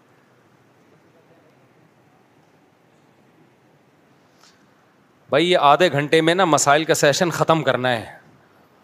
یہ سلسلہ شروع ہوتا ہے تو ہوتا ہی چلا جاتا ہے گھنٹے گھنٹے لگ جاتے ہیں اس میں تو مجھے یاد دلانا آدھے گھنٹے بعد ختم بول بول کے نا گلا بیٹھ جاتا ہے پھر بہت تھکاوٹ ہوتی ہے تو اس کو آدھے گھنٹے میں فنش مجھے میرے دوست نے بولا کہ جس طرح سگریٹ حلال ہے اس طرح چرس بھی حلال ہے چرسی ہے تو چرسیوں والی باتیں ہی کرے گا چرس حلال نہیں ہے اور سگریٹ بھی کوئی حلال طیب نہیں ہے مکرو ناپسندیدہ چیز ہے کوئی ایسی چیز نہیں ہے کہ اس کو آپ حلال کا لیبل لگا کے پینا شروع کر دیں ناپسندیدہ ہے مکرو ہے کیونکہ صحت کے لیے انتہائی نقصان دہ ہے باقی چرس تو بالکل ناجائز ہے مفتی صاحب میں عبداللہ شاہ غازی کے مزار پر گیا کہتے ہیں نشان عبرت کے لیے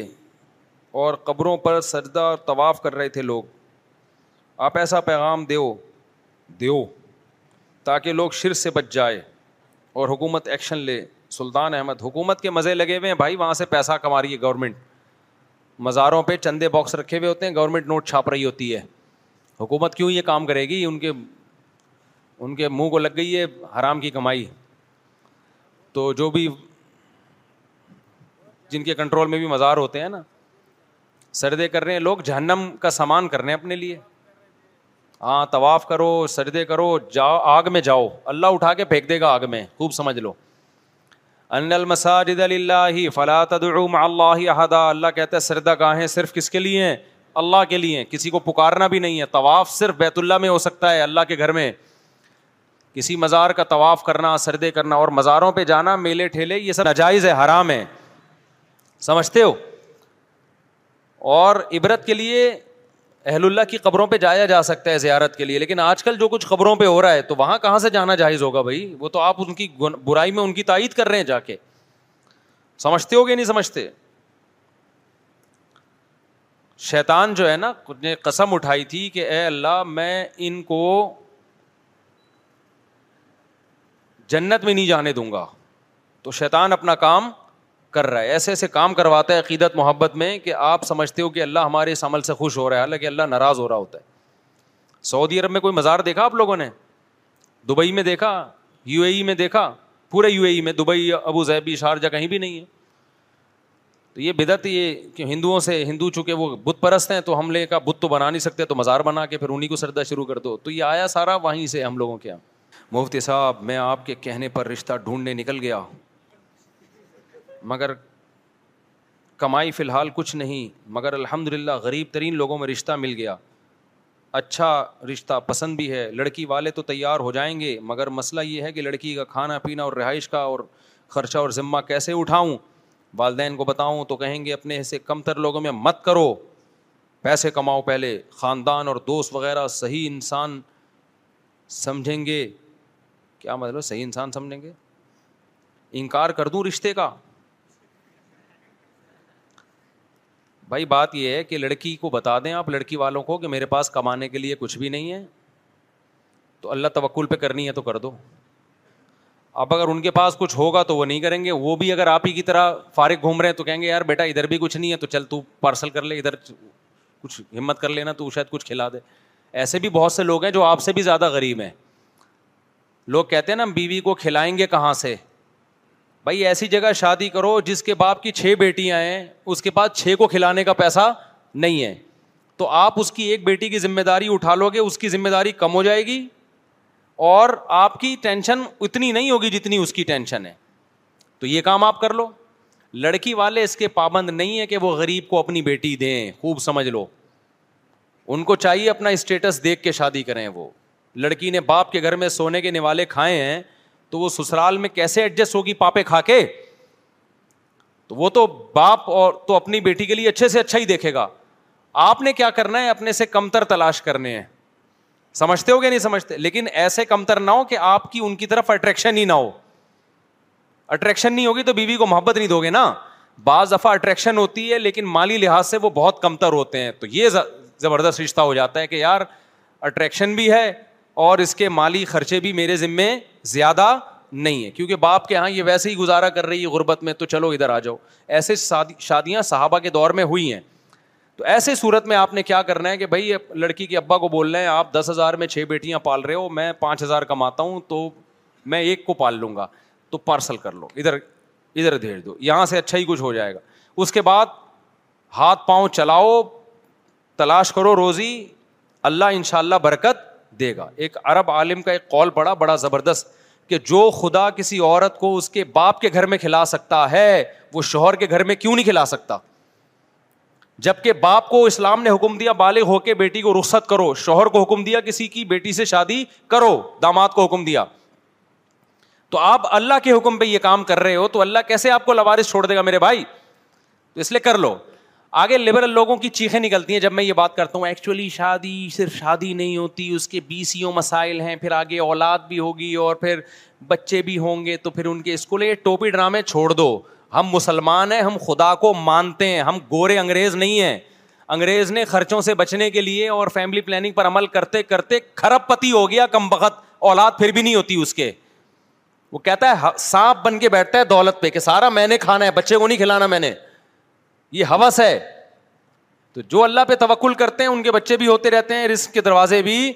کھلتے رہتے ہیں اور جنہوں نے اللہ پہ اعتماد نہیں کیا وہ بیٹھے ہوئے اب تک پچاس پچاس سال کے ہو گئے سڑی ہوئی بو آ رہی ہے ان سے کمارے پن کی کمارے کی نا ایک بو ہوتی ہے جو شادی شدہ ہی محسوس کر سکتا ہے جب اس کے پاس بیٹھو تو وہ بو آنا شروع ہوتی ہے گندگی کی بو ہوتی ہے اس میں سے کیونکہ اس کے چہرے پہ رونق نہیں ہوتی اس کی ڈیزائرز کچل رہا ہوتا ہے وہ گند یا تو طوائف خانوں میں جا رہا ہوگا یا فوج فلمیں دیکھ کے اپنی ٹھڑک پوری کر رہا ہوگا اور نہ اس کا گھر ہوتا ہے اچھا وہ اخلاق بھی اچھے نہیں ہوتے کیونکہ باپ بہت سی برائیاں باپ چھوڑتا ہے اپنی اولاد کی وجہ سے اس کی اولاد تو ہے نہیں تو اس کو بے عزتی بھی خطرہ نہیں ہے جب اولاد ہوتی ہے مجھے ایک ایک بندہ تھا شراب پیتا تھا لڑکا اور ادھر ادھر کاموں میں تھا شادی کے بعد بھی برائیوں میں تھا اس کے بیٹی پیدا ہو گئی میرے پاس آیا کہنے لگا مفتی صاحب جس دن میری بیٹی پیدا ہوئی میں نے ساری برائیاں چھوڑ دی کہتے میں نے کہا اس کا مستقبل تباہ ہوگا تو یہ اللہ نے ایک ایسا رشتہ بنایا ہے نا یہ برائیوں سے روکتا ہے انسان کو بیوی بھی بچے بھی تو فیملی والا آدمی اللہ کو پسند ہے کمارے چھڑے چھاٹ اللہ کو پسند نہیں ہے یہ بدبودار ہیں جنت میں بھی کوئی چھڑا نہیں ہوگا ابے اللہ تعالیٰ رہے اس لیے رکھی ہیں کہ یہاں بھی فیملی کے ساتھ رہو وہاں بھی اللہ جنت میں چھڑے چھاٹ نہیں کسی کو چھوڑیں گے کیونکہ وہ جنت کا ماحول کیا کرے گا خراب کرے گا وہ اگر اس کی اپنی ہوریں نہیں ہوں گی دوسروں کی ہوروں کو جا کے چھیڑے گا وہ ماحول خراب کرے گا وہاں پہ وہ گٹکے کھائے گا نسوار کھائے گا تو اللہ نے جنت میں بھی کوئی کمارا چھڑا چھاٹ نہیں رکھے گا اللہ تعالیٰ سمجھتے ہو گیا نہیں سمجھتے وہاں بھی اللہ نے شادی کا نظام رکھا ہے تو فیملی والا آدمی اللہ کو پسند ہے باقی پیسے نہیں ہیں تو اللہ پہ توکل کرو اعتماد کرو اپنے سے غریب لڑکی تلاش کرو یہ نہ کرو کہ جناب دس ہزار تنخواہیں ڈیفینس میں رشتے تلاش کر رہے ہو جا کے دکان پکوڑوں کی اور باتیں کروڑوں کی اس سے خود بھی برباد ہوگے سامنے والے کا گھر بھی برباد کرو گے زندگی بھی برباد کرو گے جھوٹ نہیں بولا کرو کہ مسوا کے بیچتے ہیں اور وہاں جا کے بتا رہے کہ میرا لکڑیوں کا بزنس ہے یہ جھوٹ نہ بولا کرو تو اس لیے آپ کر لو بھائی اگر آپ کو لڑکی پسند آ رہی ہے اٹریکشن آپ کو اس میں محسوس ہو رہی ہے ایسی کی تیسی اللہ پہ توکل کرو اور جب وہ بولے کھانے کو کچھ نہیں بولے تیرا باپ کے گھر کون سا کچھ کھانے کو تھا تو بیگم تیرا باپ بھی صبح اٹھتا تھا نا جا کے کچھ نہ کچھ لے آتا تھا تو میں بھی کوشش کر رہا ہوں کدال لے کے نکل رہا ہوں کوئی ریڑھی خرید رہا ہوں ٹماٹر شماٹر لگاؤں گا تو بھی دعا کر یہاں بیٹھ کے ہو سکتا ہے اللہ تیری برکت سے مجھے بھی کھلا دے اور بیوی کی برکت سے تو رسک ملتا ہے یہ تو طے شدہ بات ہے حدیث میں آتا ہے تزوج النساء نسا فعین نہ یا عطین بالمال او کما قال صلی اللہ علیہ وسلم نکاح کرو عورت مال لانے کا ذریعہ بنتی ہے اس کا غلط ترجمہ یہ کہ جہیز لائے گی وہ یہ مطلب نہیں ہے یہ مطلب یہ کہ مال میں برکت کا ذریعہ بنتی ہے کیونکہ آپ کی جو بیوی ہے وہ آپ کی بیوی بعد میں ہے اللہ کی مخلوق پہلے ہے وہ آپ نے اللہ کی ایک مخلوق کو ٹھکانا دیا ہے اور یہ نیچرل وے پہ آپ چل رہے ہو انگریز کیا کرتا ہے بیوی بی خود کمائے گی شوہر خود کمائے گا یہ اسلام میں پسندیدہ کام نہیں اس سے خاندانی سمجھتے ہو دیکھو میرے پر بڑے بڑے حالات آئے ہیں میں نہیں اپنی باتیں شیئر کرتا لیکن کچھ چیزیں موٹیویشن کے لیے ضروری ہیں لوگ مجھے کہتے ہیں گاڑیوں میں گھوم رہا ہے یہ کر رہا ہے اور جہازوں میں اڑ رہا ہے ہم بچپن میں سنتے تھے کہ علماء کا کبھی بھی وہ زمانہ نہ دیکھو جب وہ مشہور ہو چکے ہوتے ہیں اس سے غلط فہمی ہوگی علما کا وہ زمانہ دیکھو جب وہ مشہور نہیں تھے سمجھتے ہو یا نہیں سمجھتے وہ بڑا طویل زمانہ ہوتا ہے اس میں وہ بڑی آزمائشوں سے گزرے ہوتے ہیں آپ وہ زمانہ دیکھ رہے ہوتے جس میں وہ آزمائشوں سے اس نوعیت کی آزمائشوں سے گزر چکے ہوتے ہیں اگرچہ شہرت کے بعد ایک الگ قسم کی آزمائش شروع ہوتی ہے لیکن وہ جو آزمائش ہوتی ہے نا جو شہرت سے پہلے ہوتی ہے وہ الگ نوعیت کی ہوتی ہے وہ عام آدمی افورڈ نہیں کر سکتا تو میرے اوپر بڑے حالات آئے اور میرے تو فیملی بھی ہمیشہ سے ہی زیادہ ہیں یہ کہ میں نے آج تھوڑی اتنی بیویاں رکھی ہیں پہلے ہی سے ہی ہمیشہ سے ہم تو ایک دو والے تو ہم کبھی رہے نہیں ہیں تو نیچ حرکت لگتی ہے ہمیں بالکل ہی کہ ایک ہی بیوی لے کے گھوم رہا ہے آدمی تو کیا فخر کر گئے چھوڑو ایک آدھ بچہ اور ایک آدھ بیوی یہ یہ فیملی نہیں ہے میرے بھائی یہ فیملی کے کے ساشے ہیں ٹھیک ہے نا یہ فیملی کے ساشے ہیں کمپنی کی مشہوری کے لیے فیملی تو بعد میں بنتی ہے بچے ہوں بیٹے ہوں بہویں ہوں داماد ہوں بیویاں ہوں اٹ از کالڈ فیملی یہ جو ایک آدھ ہو کے سمٹ سمٹ کے اتنے اتنے سے یہ کیا لے کے گھوم رہا ہے میں دیکھتا ہوں پارکوں میں ایک بیگم اور ایک آدھ بچہ تو چھوڑو تمہاری ہم تو بچوں کو لے کے جب جاتے ہیں بچے لڑتے ہیں دوڑتے ہیں بھاگتے ہیں بڑے نے چھوٹے کو چماٹ لگا دیا چھوٹا روتا ہوا آیا وہ ایک شکایتی ٹٹو ہوتا ہے وہ سب کی شکایتیں کرتا رہتا ہے بچوں میں نا اٹ از کالڈ فیملی سمجھتے ہو گیا نہیں سمجھتے بقرعید میں سارے باری باری اونٹ پہ سوار ہو رہے ہیں اٹ از فیملی لڑائیاں ہو رہی ہیں بقرعید میں گائے میں لے کے گھوموں گا وہ کہتا ہے میں لے کے گھوموں گا مجلا ہے میں لے کے گھوموں گا وہ کہتا ہے یہ کیوں لے کے گھوم رہا ہے ابو یہ میں نے گائے کو چارہ ڈالنا ہے اٹ از کال فیملی مالداروں کے یہاں ایک بیوی ایک آدھ بچہ چھوڑو بس فیملی نہیں کہا کرو اس کو کچھ بھی کہہ دو فیملی نہیں ہے ان کے گھروں میں جاؤ جو گلدستہ بیس سال پہلے جہاں رکھا ہوا تھا وہیں نظر آئے گا آپ کو بیس سال کے بعد یہ کوئی گھر تھوڑی یہ تو آفس ہے میرے بھائی ہمارے آفس کا ماحول الگ ہے اور فیملی کا ماحول الگ ہے آفس میں جو چیز ہماری جہاں ہوتی ہے کوئی دائیں بائیں ہو جائے میں پوچھتا ہوں یہ ادھر ہٹائی کس نے اے سی کیوں نہیں چل رہا بھائی یہ گلاس کہاں سے یہاں سے غائب کیوں ہو گیا آفس کے اس آفس میں بچوں کو نہیں آنے دیا کرو وہ کام کا ورکنگ پلیس ہے نا وہ اس کے اصول الگ ہیں لیکن گھر کیا ہے گھر تو گھر ہے بھائی گھر گھر جیسا ہی اچھا لگتا ہے گھر کو آفس نہیں بناؤ سمجھتا نہیں ہے نا بات کو آفس کو آفس رہنے دو اس میں ہر چیز تمیز سے سلیقے سے خاموشی ہونی چاہیے اس گھر میں یہ چیزیں نہیں چلتی گھر میں بچے ہوں لڑائیاں ہوں جھگڑے ہوں بچے شکایتی ٹٹو بن کے آپ کو شکایتیں کر رہے ہوں ابو اس نے مارا ہم لوگ کیا کرتے تھے دیکھو ہم لوگ بھی ماشاء اللہ کافی بہن بھائی تھے نا تو ہم نے بھی لائف کو بڑا انجوائے کیا اپنے گھر میں مجھے اچھی طرح یاد ہے ہمارے جو جو مجھ سے چھوٹا ہوتا تھا نا یہ چھوٹی بہن یہ چھوٹا بھائی اب اس نے ہمیں کچھ بھی کر کہہ دیا نا مار دیا پیٹ دیا اٹھا کے کچھ بھی ہم روئیں تو الٹا بدنام ہوتے تھے ابے چھوٹے سے پٹ گیا اور اگر ہم نے جواب میں چھوٹے کو تھوڑا سا کوٹ دیا چھوٹوں کی ایک شرارت ہوتی ہے وہ اتنی ان کو تکلیف نہیں ہوتی وہ چیختے بہت ہیں ماں باپ کی ہمدردیاں لینے کے لیے مجھے یاد ہے مجھ سے چھوٹا بھائی تھا یا بہن تھی مجھے یاد نہیں آ رہا ابھی بہت پرانا واقعہ ہماری عمر سات آٹھ سال ہوگی اس نے پتا نہیں مجھے کوئی بات پہ نا کوئی ڈنڈا ونڈا کھینچ کے مار دیا میرے بڑا زور سے لگا مجھے بھی غصہ ہے میں نے ایک ہلکا سا لگایا وہ جو چیخا ہے نا سیلینسر پھاڑ کے جو چیخا ہے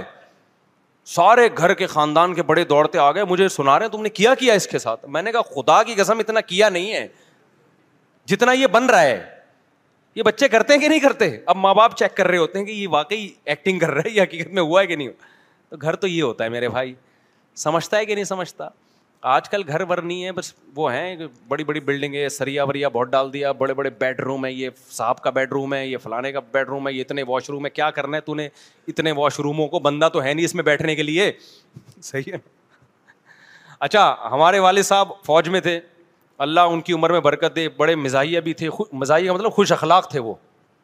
تو وہ جب گھر میں آتے تو محفل اور مزے کی لگتی تھی مزہ آتا تھا ہم چاہتے تھے وہ گھر میں آئے میں بہت سارے بیانات میں جو لطیفے سناتا ہوں میں نے اپنے والد صاحب سے سنے ہوئے اور یہ بھی یاد رکھو جب اولاد زیادہ ہوتی ہے تو اما ابا ویسے ہی خوش مزاج ہو جاتے ہیں کیونکہ وہ خوشیاں ملتی ہیں ان کو ایک رونق ملتی ہے گھر میں تو صبح کیا ہوتا تھا کہ ہم فجر میں سب اٹھتے تھے ابا نے اٹھانا ہوتا تھا تو واش روم کے باہر لین لگا کے ہم بیٹھے ہوئے ہوتے تھے نا صبح سارے یوں وہ نکلے گا تو میں جاؤں گا ابا ہمارے یہ منظر دیکھ کے بڑے ہنستے تھے خوش ہوتے تھے صبح صبح سارے کیسے بیٹھے ہوئے ہیں اور بچے آپ کو پتا ہے واش روم میں جا کے جب بیٹھتے ہیں تو پولیس نکال سکتی ہے ان کو پولیس نکالتی ہے پھر والد صاحب جا کے ٹک ٹک ٹک دروازہ بجاتے بھائی نکلو بھائی دوسرے نے بھی جانا ہے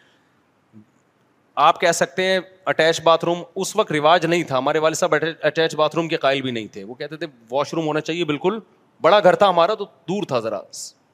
کہیں کارنر پہ جا کے کمروں میں نہیں تھا اس کے قائل نہیں تھے بعد میں انہوں نے بنا دیا جب آبادی بڑھ گئی تو ایک اور بنا دیا انہوں نے تو گھروں میں رونق ہوتی ہے بھائی بچوں سے انگریزوں کی لائف سے دھوکا مت کھاؤ ان کی زندگی میں انٹرٹینمنٹ کے علاوہ سب کچھ ہے ان کی انٹرٹینمنٹ صرف شراب اور عورت ہے سمجھ رہے ہو نیچرل انٹرٹینمنٹ ان کے پاس نہیں ہے صرف شراب عورت جس دن گورے سے آپ نے شراب چھین لی عورت چھین لی وہ ڈپریشن سے مر جائے گا اس کے پاس کچھ بھی نہیں بچا ہے ریلیشن تو ہے ہی نہیں ان کے یہاں محبتیں ہیں ہی نہیں ہمارے یہاں ریلیشن ہے اسلام نے کہا کہ مرد بیوی بی کو کھلائے گا ساری زندگی تو ریلیشن تو جبھی بنے گا نا اب وہ اپنا کما رہی ہے تو اپنا کما رہے تو کیا ریلیشن ہو گیا بھائی یہ وہ کہے گئی مجھے تیری ضرورت کیا ہے تو ریلیشن کمزور ہوتے ہیں جہاں مجبوری ہے کوئی ایک الگ بات ہے میں یہ نہیں کہہ رہا جس کی بیگم کما رہی ہے تو وہ غلط ہے مجھے کیا پتا ان کے گھریلو حالات کیا میں کسی کے ذات پہ نہیں جاتا میں ایک جنرلی ایک اصول بیان کر رہا ہوں تو جنرلی اصول یہی ہے کہ مرد کمائے گا بیوی کیا کرے گی کھائے گی تو اسلام نے حکم دیا یہ وال المولود لہو رسق ہن و قسمت ہن بالمعروف بال معروف تو شادی شدہ آدمی کیا کرتا ہے جب کسی کی بیٹی سے نکاح کر کے اپنے گھر میں لائے گا تو اپنی ذمہ داری اٹھانے کا عہد کرتا ہے وہ تو یہ اللہ کے حکم کو پورا کر رہا ہے یا اللہ کی خلاف ورزی کر رہا ہے اگر وہ شادی نہیں کرے گا تو مجبور ہوگی وہ لڑکی کہ وہ اپنی کفالت کے لیے جاب کرے تو اللہ اس عمل سے راضی ہوگا یا ناراض ہوگا ادھر توجہ بھائی آپ اگر نکاح نہیں کریں گے تو لڑکی جاب پہ مجبور ہوگی نا اور کریں گے تو ذمہ داری کون اٹھائے گا آپ تو شریعت کیا چاہتی ہے وہ جاب کرے یا آپ ذمہ داری اٹھائیں آپ ذمہ داری تو جب آپ اللہ کے حکم پر عمل کریں گے اللہ کی چاہت پہ تو اللہ کی بھی مدد ہوگی کہ نہیں ہوگی اللہ اس کام پہ مدد کرے گا جس سے وہ ناراض ہوتا ہے یا اس کام پہ مدد کرے گا جس سے وہ خوش ہوتا ہے تو خوش اس کام سے ہوتا ہے تو میں اپنا بتا رہا تھا کہ ہمارے اوپر بھی بڑے بڑے حالات آئے ہیں تو لوگوں نے مشورہ دیا آپ اپنی وائف کو دے کہیں جاب کر لیں میں نے کہا بھائی ہم روکھا کھا لیں گے قحط سے مر جائیں گے ان شاء اللہ یہ کام نہیں کریں گے جو ہے میری جیب میں جو کچھ ہے میری بیگم بھی وہی کھائے گی میرا بچہ بھی وہی کھائے گا میں اگر بھوکا سوؤں گا تو یہ بھی بھوکے سوئیں گے میں اگر پیڑ بھروں گا تو یہ بھی پیڑ بھریں گے کمانے نہیں دینا ہم نے ایسی کی تیسی بھائی جاؤ نہیں آئی بات لوگ کہتے ہیں ایکچولی گزارا نہیں ہوتا ایکچولی ہمارا تو ہو گیا بھائی گزارا آپ کہہ سکتے ہو اب ہو رہا ہے نا او بھائی ہمارا ماضی اٹھا کے دیکھو ٹھیک ہے نا اس وقت بھی ہو رہا تھا اب بھی ہو رہا ہے جب وسائل ہوتے ہیں تو بھی ہو رہا ہے وسائل نہیں تھے تو بھی ہو رہا تھا بچے بھی اسپیڈ سے بڑے ہو رہے ہیں اور ہمیں تو بچے اتنے اچھے لگتے ہیں ہمارا دل ہی نہیں چاہتا کہ یہ بڑے ہوں کیا خیال ہے بھائی بڑے ہو کے پتہ نہیں کیا نکلے ہوئے یار وہ فرما بردار نکلے نو علیہ السلام کا بیٹا نا فرمان نکلا تھا تو ہم کس کھیت کی مولی ہیں یہ کوئی نہیں تربیت سو فیصد کر سکتا بھائی وہ تو اپنی بچہ جب تک بچہ ہے تو وہ لوگ کہتے ہیں بچے بوجھ ہیں بچے بوجھ نہیں بڑے بوجھ ہیں ہم لوگ بوجھ ہیں اس دھرتی پہ سمجھ رہے ہو بچہ تو انٹرٹینمنٹ ہے بھائی سمجھتا نہیں ہے نا بات کو جب نہیں پڑے گا رات کو تو کیسے سمجھے گا بات کو تو اس لیے نکاح کر لے کسی غریب سے جو بھائی نے پرچی پوچھی ہے نا کر لو شادی اگر آپ کو اچھی لگ رہی ہے شادی کرو اللہ پہ توقل کرو جب بیگم کے کھانے کو کچھ نہیں ہے تو بولو بھائی تیرا ابا بھی صبح کمانے کو نکلتا تھا میں بھی نکلوں گا اللہ نے چاہا تو جیسے تیرا ابا تجھے کچھ نہ کچھ کھلا ہی دیتا تھا نا ورنہ تو مر جاتی نا اب تک یا بڑی نہ ہوتی تو ہم بھی کوشش کریں گے بیگم کچھ کھلا دیں پھر آگے پریگنینسی ہو جائے گی تو لوگ تانا دیں گے تمہاری آمدن دو ٹکے گی نہیں ہے اور تمہارے بچہ پیدا ہو رہا ہے تو آپ کہیں یار میں پیدا ہوا تھا میں نے کھا لیا یہ پیدا ہوئی یہ کھا لی کہ نہیں مخلوق آئے گی پیدا ہو جائے گی تو وہ بھی کیا کر لے گی کھا لے گی یہاں لبرل لوگ فوراً کہیں گے کہ صرف روٹی ہی بچوں کا مسئلہ نہیں ہے اور بھی بہت سارے خرچے ہیں اور کمال کی بات ہے یہ تانا وہ لوگ دے رہے ہوتے ہیں جن پہ پاس عیاشیوں کی کمی نہیں ہوتی اتنا پیسہ ہوتا ہے وہ یہ بات کر کے نسل روک رہے ہوتے ہیں تو بھائی جو رسک کا جو اللہ نے وعدہ کیا ہے تو رسک قرآن کی اصطلاح میں صرف روٹی کو نہیں کہتے ضرورات زندگی کے تمام لوازمات ان کو عربی میں رز کہا جاتا ہے سمجھتے ہو گیا نہیں سمجھتے تو اگر آپ کے بچے کو آپ جیسا چاہتے ہو ویسی لائف نہیں مل رہی اسٹینڈرڈ اس وہ اسٹینڈرڈ اس کا مطلب اللہ اللہ کی نظر میں وہ اسٹینڈرڈ آپ کے لیے ضروری ہے ہی نہیں تو اللہ کی تقدیر پہ راضی رہو سمجھتے ہو اچھا میرے بھائی مفتی صاحب داڑھی کی مقدار ہونی چاہیے حدیث میں آتا ہے داڑھی بڑھاؤ تو کم سے کم ایک مٹھی کیونکہ عبداللہ بن عمر ایک مٹھی سے زیادہ بال کاٹ دیا کرتے تھے کسی صحابی کو ان پہ اعتراض نہیں تھا تو اگر یہ عمل ناجائز ہوتا تو عبداللہ بن عمر نہ کرتے لیکن ایفا ہے بڑھانے کا حکم ہے تو کم از کم ایک مشت ہونا ضروری ہے وعلیکم السلام مفتی صاحب مزار تو امام حسن امام حسین اور حضور صلی اللہ علیہ وسلم کا بھی ہے اسلام میں مزار بنانا ناپسند ہے ناپسند ہے بالکل جائز نہیں ہے دیکھو نبی صلی اللہ علیہ وسلم کا مزار نہیں ہے ہوا یہ تھا کہ جب سعودی عرب میں حکومت سعودیہ کا غلبہ ہوا تو انہوں نے جتنی بھی قبریں تھیں جو خلاف شریعت بنی ہوئی تھیں وہ ڈھا کے برابر کر دی سنت کے مطابق کر دی نبی صلی اللہ علیہ وسلم کی قبر کے بارے میں پھر مشورہ ہوا تو بہت سارے دنیا سے علماء گئے یہاں سے مولانا شبیر احمد عثمانی رحمۃ اللہ علیہ تھے ان کو حکومت سعودیہ نے بلایا تو انہوں نے وہاں عربی میں تقریر کی انہوں نے کہا کہ ایک ہے قبر پہ مزار بنانا ایک ہے پہلے سے ایک عمارت بنی ہوئی ہو اس کے اندر قبر بنانا تو رسول اللہ صلی اللہ علیہ وسلم کا جو حجرہ مبارک ہے حضرت عائشہ کا وہ پہلے سے موجود تھا اس کے اندر قبر مبارک بنائی گئی ہے اور قبر کے گر تو اتنی سیسا پلائی ہوئی دیواریں ہیں کہ اس کے اندر تو کچھ ہو ہی نہیں سکتا وہاں تو کوئی جا ہی نہیں سکتا کیونکہ حفاظت کی نا اس کی کوئی نبی صلی اللہ علیہ وسلم کے جسد اتھر کی کوئی توہین نہ کر لے کہیں سرنگ وغیرہ بنا کے کیونکہ ایسی کوششیں ہوئی ہیں تو اب وہاں تو کوئی جا ہی نہیں سکتا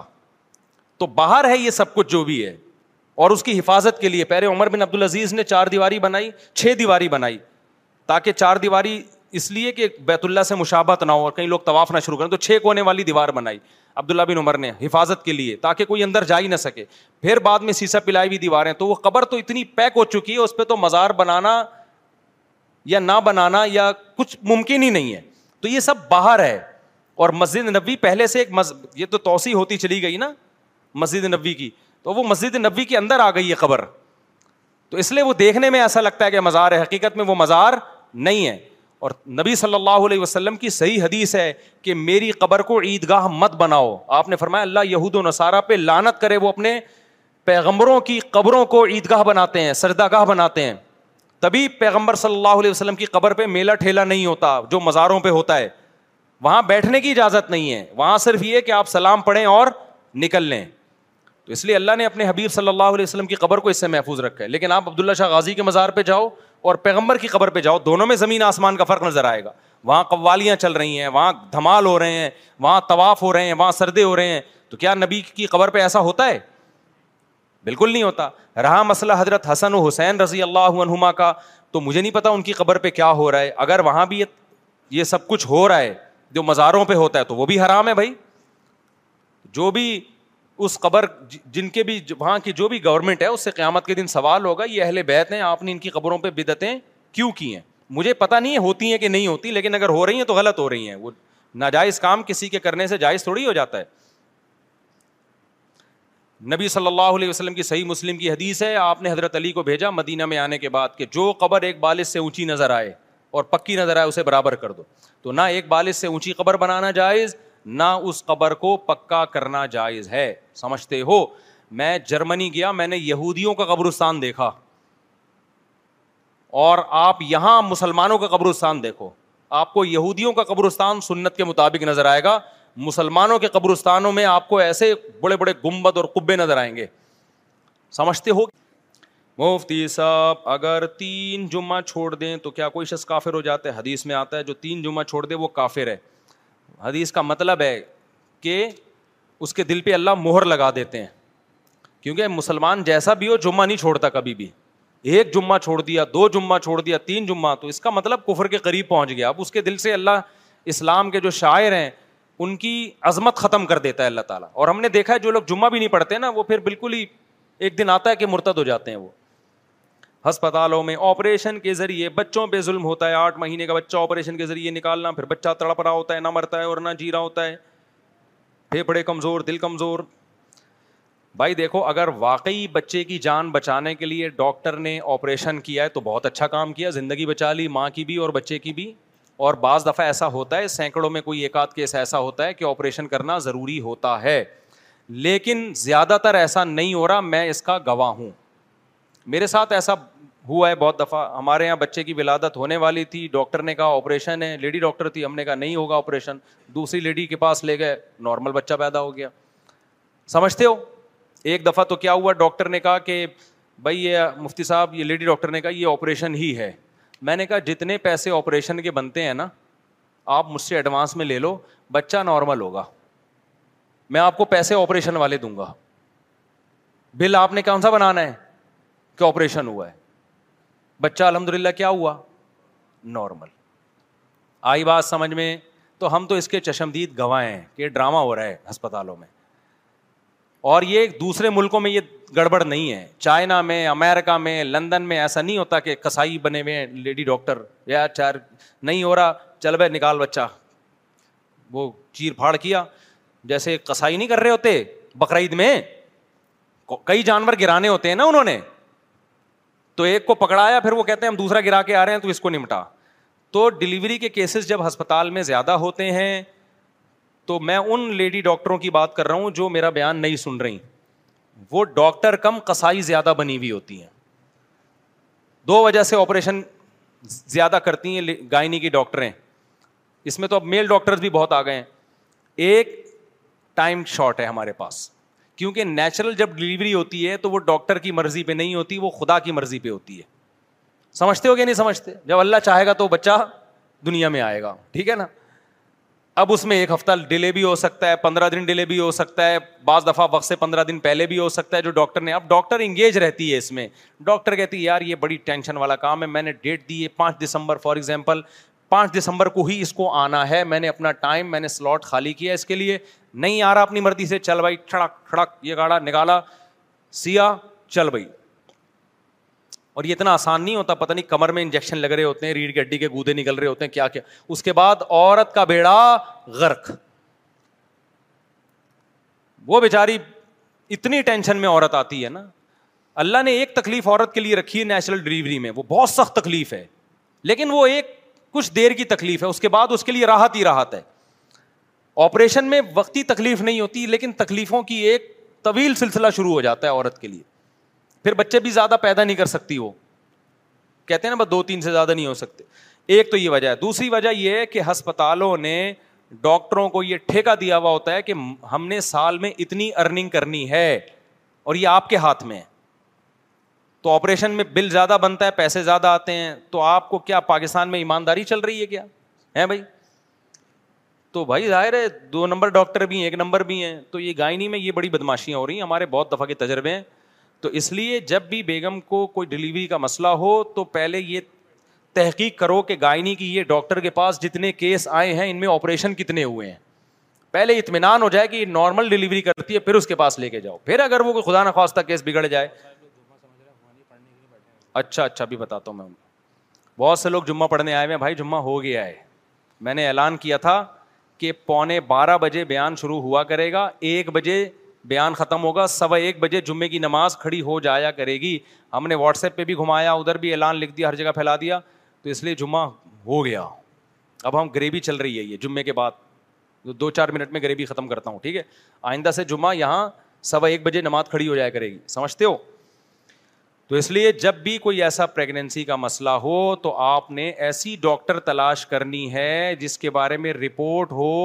کہ یہ آپریشن نہیں کرتی اور اگر اللہ نے آپ کو مالی وسعت زیادہ دی ہے تو اس کے کان میں جا کے کہہ دو ایسے کسی لیڈی ڈاکٹر کے کان میں کہو گے بیوی پکڑ کے کوٹ دے گی آپ کو تو کان میں نہیں کہو جیسے بھی کہنا ہے پرچی پہ لکھ کے دے دو اور بیگم کو دکھا دو یہ لکھ کے دے رہا ہوں ورنہ قیامت تک شک کرتی رہے گی پتہ نہیں کیا لکھ کے دیا ہے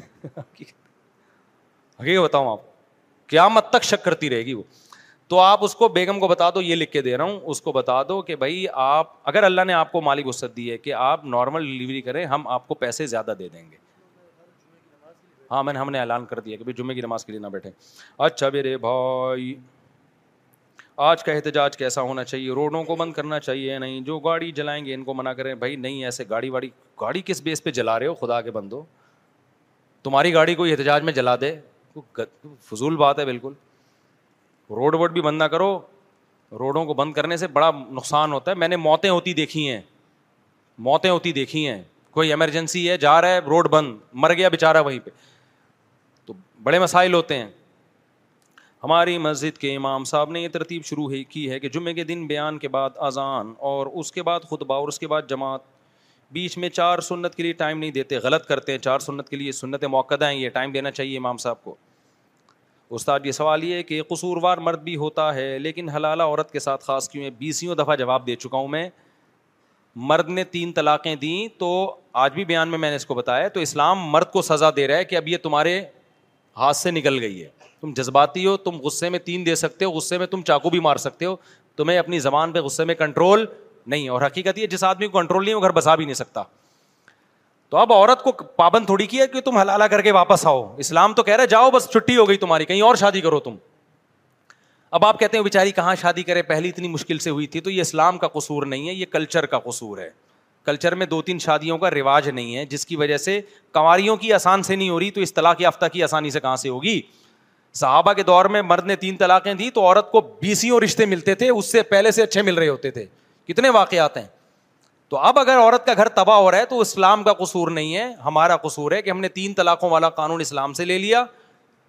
اور طلاق والا قانون ہم نے اسلام کا لیا اور شادی کتنی کرنی ہے یہ والا ہم نے ہندوؤں سے لے لیا تو ایڈجسٹ ہی نہیں ہو رہے ہیں وہ آپس میں تو اسلام جب تین طلاق کو تین کہتا ہے تو زیادہ شادیوں کی بھی اجازت دیتا ہے تاکہ عورت کے لیے رشتوں کی کمی نہ ہو اب یہ نہیں کہ طلاق کو چینج کر دیں بلکہ اپنے آپ کو چینج کریں شادیوں پہ سیٹ ہو جائیں آ کے میں جو شادی شادی کرتا ہوں میرا دماغ نہیں خراب ہے میرے بھائی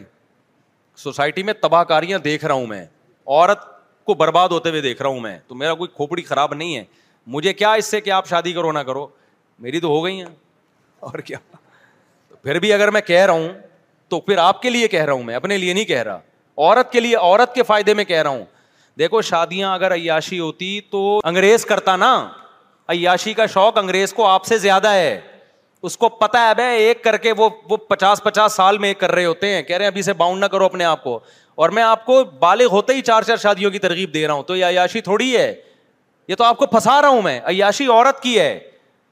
عورت کی عیاشی یہ کہ اس کو ٹائم پہ اچھے سے اچھا رشتہ ملے گا کیونکہ آپ جب نکاح کا پیغام بھیجو گے تو عورت مجبور نہیں ہوگی آپ کی دوسری بیوی بنے وہ کہے گی میں آپ سے اچھے کو دیکھوں گی تو پھر غریب غریب لڑکیاں بہت اونچے اونچے گھرانوں میں شادی ہو کے جائیں گی کیونکہ عورت ترجیح دیتی ہے زیادہ مالدار کو تو جب مالدار بھی کرے گا غریب بھی کرے گا تو پھر عورت ترجیح کس کو دے گی اب دیکھو یہ غریب نے ایک پرچی دی نا کہ انتہائی غریب گھرانہ ہے جس میں میرے پاس تو کچھ ہے ہی نہیں وہ غریب ابا راضی ہو گئے ہیں وہ کیوں راضی ہو گئے اس غریب کو دینے پر ان کو پتا یار میں اس سے بھی زیادہ غریب ہوں لیکن اب چار شادیوں کا رواج ہوگا نا تو اس غریب لڑکی کی طرف اس پرچی والے کا پیغام نہیں جائے گا اس کی طرف بڑے بڑے مالداروں کے پیغام جائیں گے کیونکہ دوسری کے لیے پھر رشتہ ملے گا نہیں ان کو اتنے آرام سے تو بڑے بڑے مالداروں کے پیغام جائیں گے یار ہم کریں گے تو باپ کس کو دے گا جب زیادہ شادیوں کا رواج تھا نا اسلامک سوسائٹی میں تو غریب غریب گھرانے کی لڑکیاں بڑے بڑے کروڑ پتی گھرانوں میں جایا کرتی تھیں عیش کرتی تھیں اب جب سے یہ رواج ختم ہو گیا ہے تو مالدار گھرانوں کی لڑکیاں غریبوں میں جا رہی ہیں اور یہ بھی بغیر تھی الحمد للہ بہت زیادہ ہونے یہ الحمد للہ میں نے تنزیہ کہا ہے کہ غریب آدمی کے پاس مالدار خوبصورت لڑکی گئی اس نے یو ٹیوب کے ذریعے بیوی کے کیش کرا کے پیسہ کمایا دبا کے نوٹ چھاپے اس نے یعنی آدمی کے پاس کچھ تھا ہی نہیں بیوی خوبصورت مل گئی اب یو ٹیوب پہ اپنی بیوی دکھا دکھا کے نیم برہنا کپڑوں میں کس کے نام کا پیسہ کما رہا ہے بیگم کے نام کا پیسہ کما رہا ہے اب آپ مجھے بتاؤ جس دن بیگم کی کھوپڑی گھوم گئی یہ تو کبھی بیگم کو نہیں چھوڑے گا اس کو پتا ہے میں نے بیگم چھوڑا بیگم چھوڑی میں نے یو ٹیوب مجھے چھوڑ دے گا میری ویورز غائب ہو جائیں گے میری ارننگ کیا ہو جائے گی ختم ہو جائے گی تو ایسے لوگ دنیا چھوڑ سکتے ہیں بیگم نہیں چھوڑ سکتے آپ کہیں تو بڑی اچھی بات ہے بیگم نہیں چھوڑ سکیں بھائی بیگم نہ چھوڑنا جب محبت ہو اس بیس پہ نہ چھوڑنا اچھی بات ہے اس بیس پہ نہ چھوڑنا کہ یہ مجھے کما کے کھلانے کا ذریعہ بن رہی ہے یہ کوئی خاندانی بات نہیں ہے تو یہ سارے آڑے ترچے الٹ پٹانگ قسم کی شادیاں ہو رہی ہیں آج کل کیونکہ عورت مجبور ہو جاتی ہے میں نے ڈاکٹر لڑکیوں کی شادی میٹرک پاس سے خود کروائی ہے میں نے اور پھر ان کے گھروں کو ٹوٹتا ہوا بھی ہم نہیں دیکھا ہے طلاق کے کیس بھی پھر ہمارے پاس ہی آ رہے ہوتے ہیں تو بے جوڑ کی شادیاں ہو رہی ہیں جب زیادہ شادیوں کا رواج ہوگا لڑکیاں بہت اونچے اونچے گھرانوں میں جائیں گی شادی ہو کے سمجھتا ہے کہ نہیں سمجھتا میں زیادہ شادیوں کا رواج ہے میں نے دیکھا ہے وہاں ایک وہ بعض ان میں غلط بھی کرتے ہیں سارے خراب نہیں ہوتے وہ تو پھر کیونکہ وہاں ڈیمانڈ زیادہ ہے نا تو جس کی لڑکی پیدا ہو جائے وہ پھر اس کا سر وہ تمیز سے بات ہی نہیں کرتا اس کو پھر پتا اتنے رشتے آتے ہیں پھر وہ غلط بھی بعض لوگ کرتے ہیں اس کا ناجائز فائدہ بھی اٹھاتے ہیں پھر وہ پیسے دمادوں سے لینا شروع کر دیتے ہیں ایک آدمی کی چھ بیٹیاں تھیں چھ گاڑیاں بنا لی اس نے رینٹ پہ چلا رہا ہے ابے میں نے کہا تو غریب تھا کہہ رہا یار دمادوں بیٹیوں کے رشتے بہت آ رہے تھے تو میں نے کہا بھائی یہ کہ گاڑی پہلے بیٹی کو مہر الگ دو گے مجھے پیسے الگ دو گے کہہ رہے ہر دماد سے میں نے ایک گاڑی لی ہے رینٹ پہ وہ نہیں ہائیسٹ یہ غلط کیا بےغیرتی کی بیٹی کو ایک طرح سے بیچنا ہو گیا یہ لیکن اتنی بات تو ہے نا کہ اس سوسائٹی میں لڑکی کی ڈیمانڈ بہت ہے ہمارے یہاں تو باپ کہہ رہا ہوتا ہے مجھ سے گاڑی لے لے تو شادی کر لے ٹھیک ہے نا الٹا ہو رہا ہوتا ہے کہ میری بیٹی سے شادی کر لے میں تجھے جہیز میں ہائیسٹ دے دوں گا تو رینٹ پہ چلا لینا اس کو تو ہمارے یہاں تو الٹا سیٹ اپ ہو رہا ہے ابھی بھی نہیں سمجھ میں آئے گا مجھے پتا آئے گا نہیں سمجھ میں سمجھ میں آنے کے لیے صرف نظریہ کا درست ہونا ضروری نہیں ہے اس کے لیے ضروری ہے کہ آپ کی صحت بھی اچھی ہو سمجھتے ہو صحت اچھی ہو صحت اچھی ہو آپ کی کافی زیادہ ٹائم ہو گیا میرے بھائی مجھے چھٹی دو پھر یہ باقی سوال جی کیا سر اچھا ایک پڑھ لیتے ہیں یہ بھائی اصرار کر رہے ہیں بہت زیادہ میں نے اپنی بیوی کو ایک طلاق دے دی ہے اور دس دن گزر گئے ہیں اس نے رجوع نہیں کیا اب بھائی بیوی رجوع نہیں کرتی میاں رجوع کرتا ہے کیا میں خود اس سے رجوع کر سکتا ہوں اگر وہ نہ کرے عورت کو رجوع کا حق نہیں ہے آپ نے ایک طلاق دی ہے تو آپ رجوع کر سکتے ہیں تو آپ عدت سے اندر اندر آپ زبان سے بول دیں بیگم میں نے رجوع کر لیا ایسے بول دیں آپ نہ کرے وہ انکار کرنے سے کچھ نہیں ہوتا آپ نے زبان سے بول دیا میں نے رجوع کیا تو بس وہ طلاق کل عدم ہو گئی لیکن آئندہ زندگی میں دو طلاقوں کا اختیار ہوگا تین مینسز گزرنے سے پہلے پہلے رجوع کر لیں مینسز نہ آتے ہوں بالکل ہی ختم ہو گئے مینسز تو تین مہینے نہ کریں تو پھر نکاح ختم ہو جائے گا وہ اس کے نہ کرنے سے نہیں ہوتا آپ اگر رجوع نہیں کرتے تین مہینے تک تو نکاح ختم ہو جائے گا میرا سوال یہ کہ زمانے تعلیم میں شادی کرنے کے شادی نوڑے نوڑے کئی دفعہ بتا چکا ہوں میرے بھائی بتا بتا کے تھک گیا اب کچھ اور کر لو یار ہر وقت ایک ہی سوال پوچھ پوچھ کے دماغ خراب کر دیا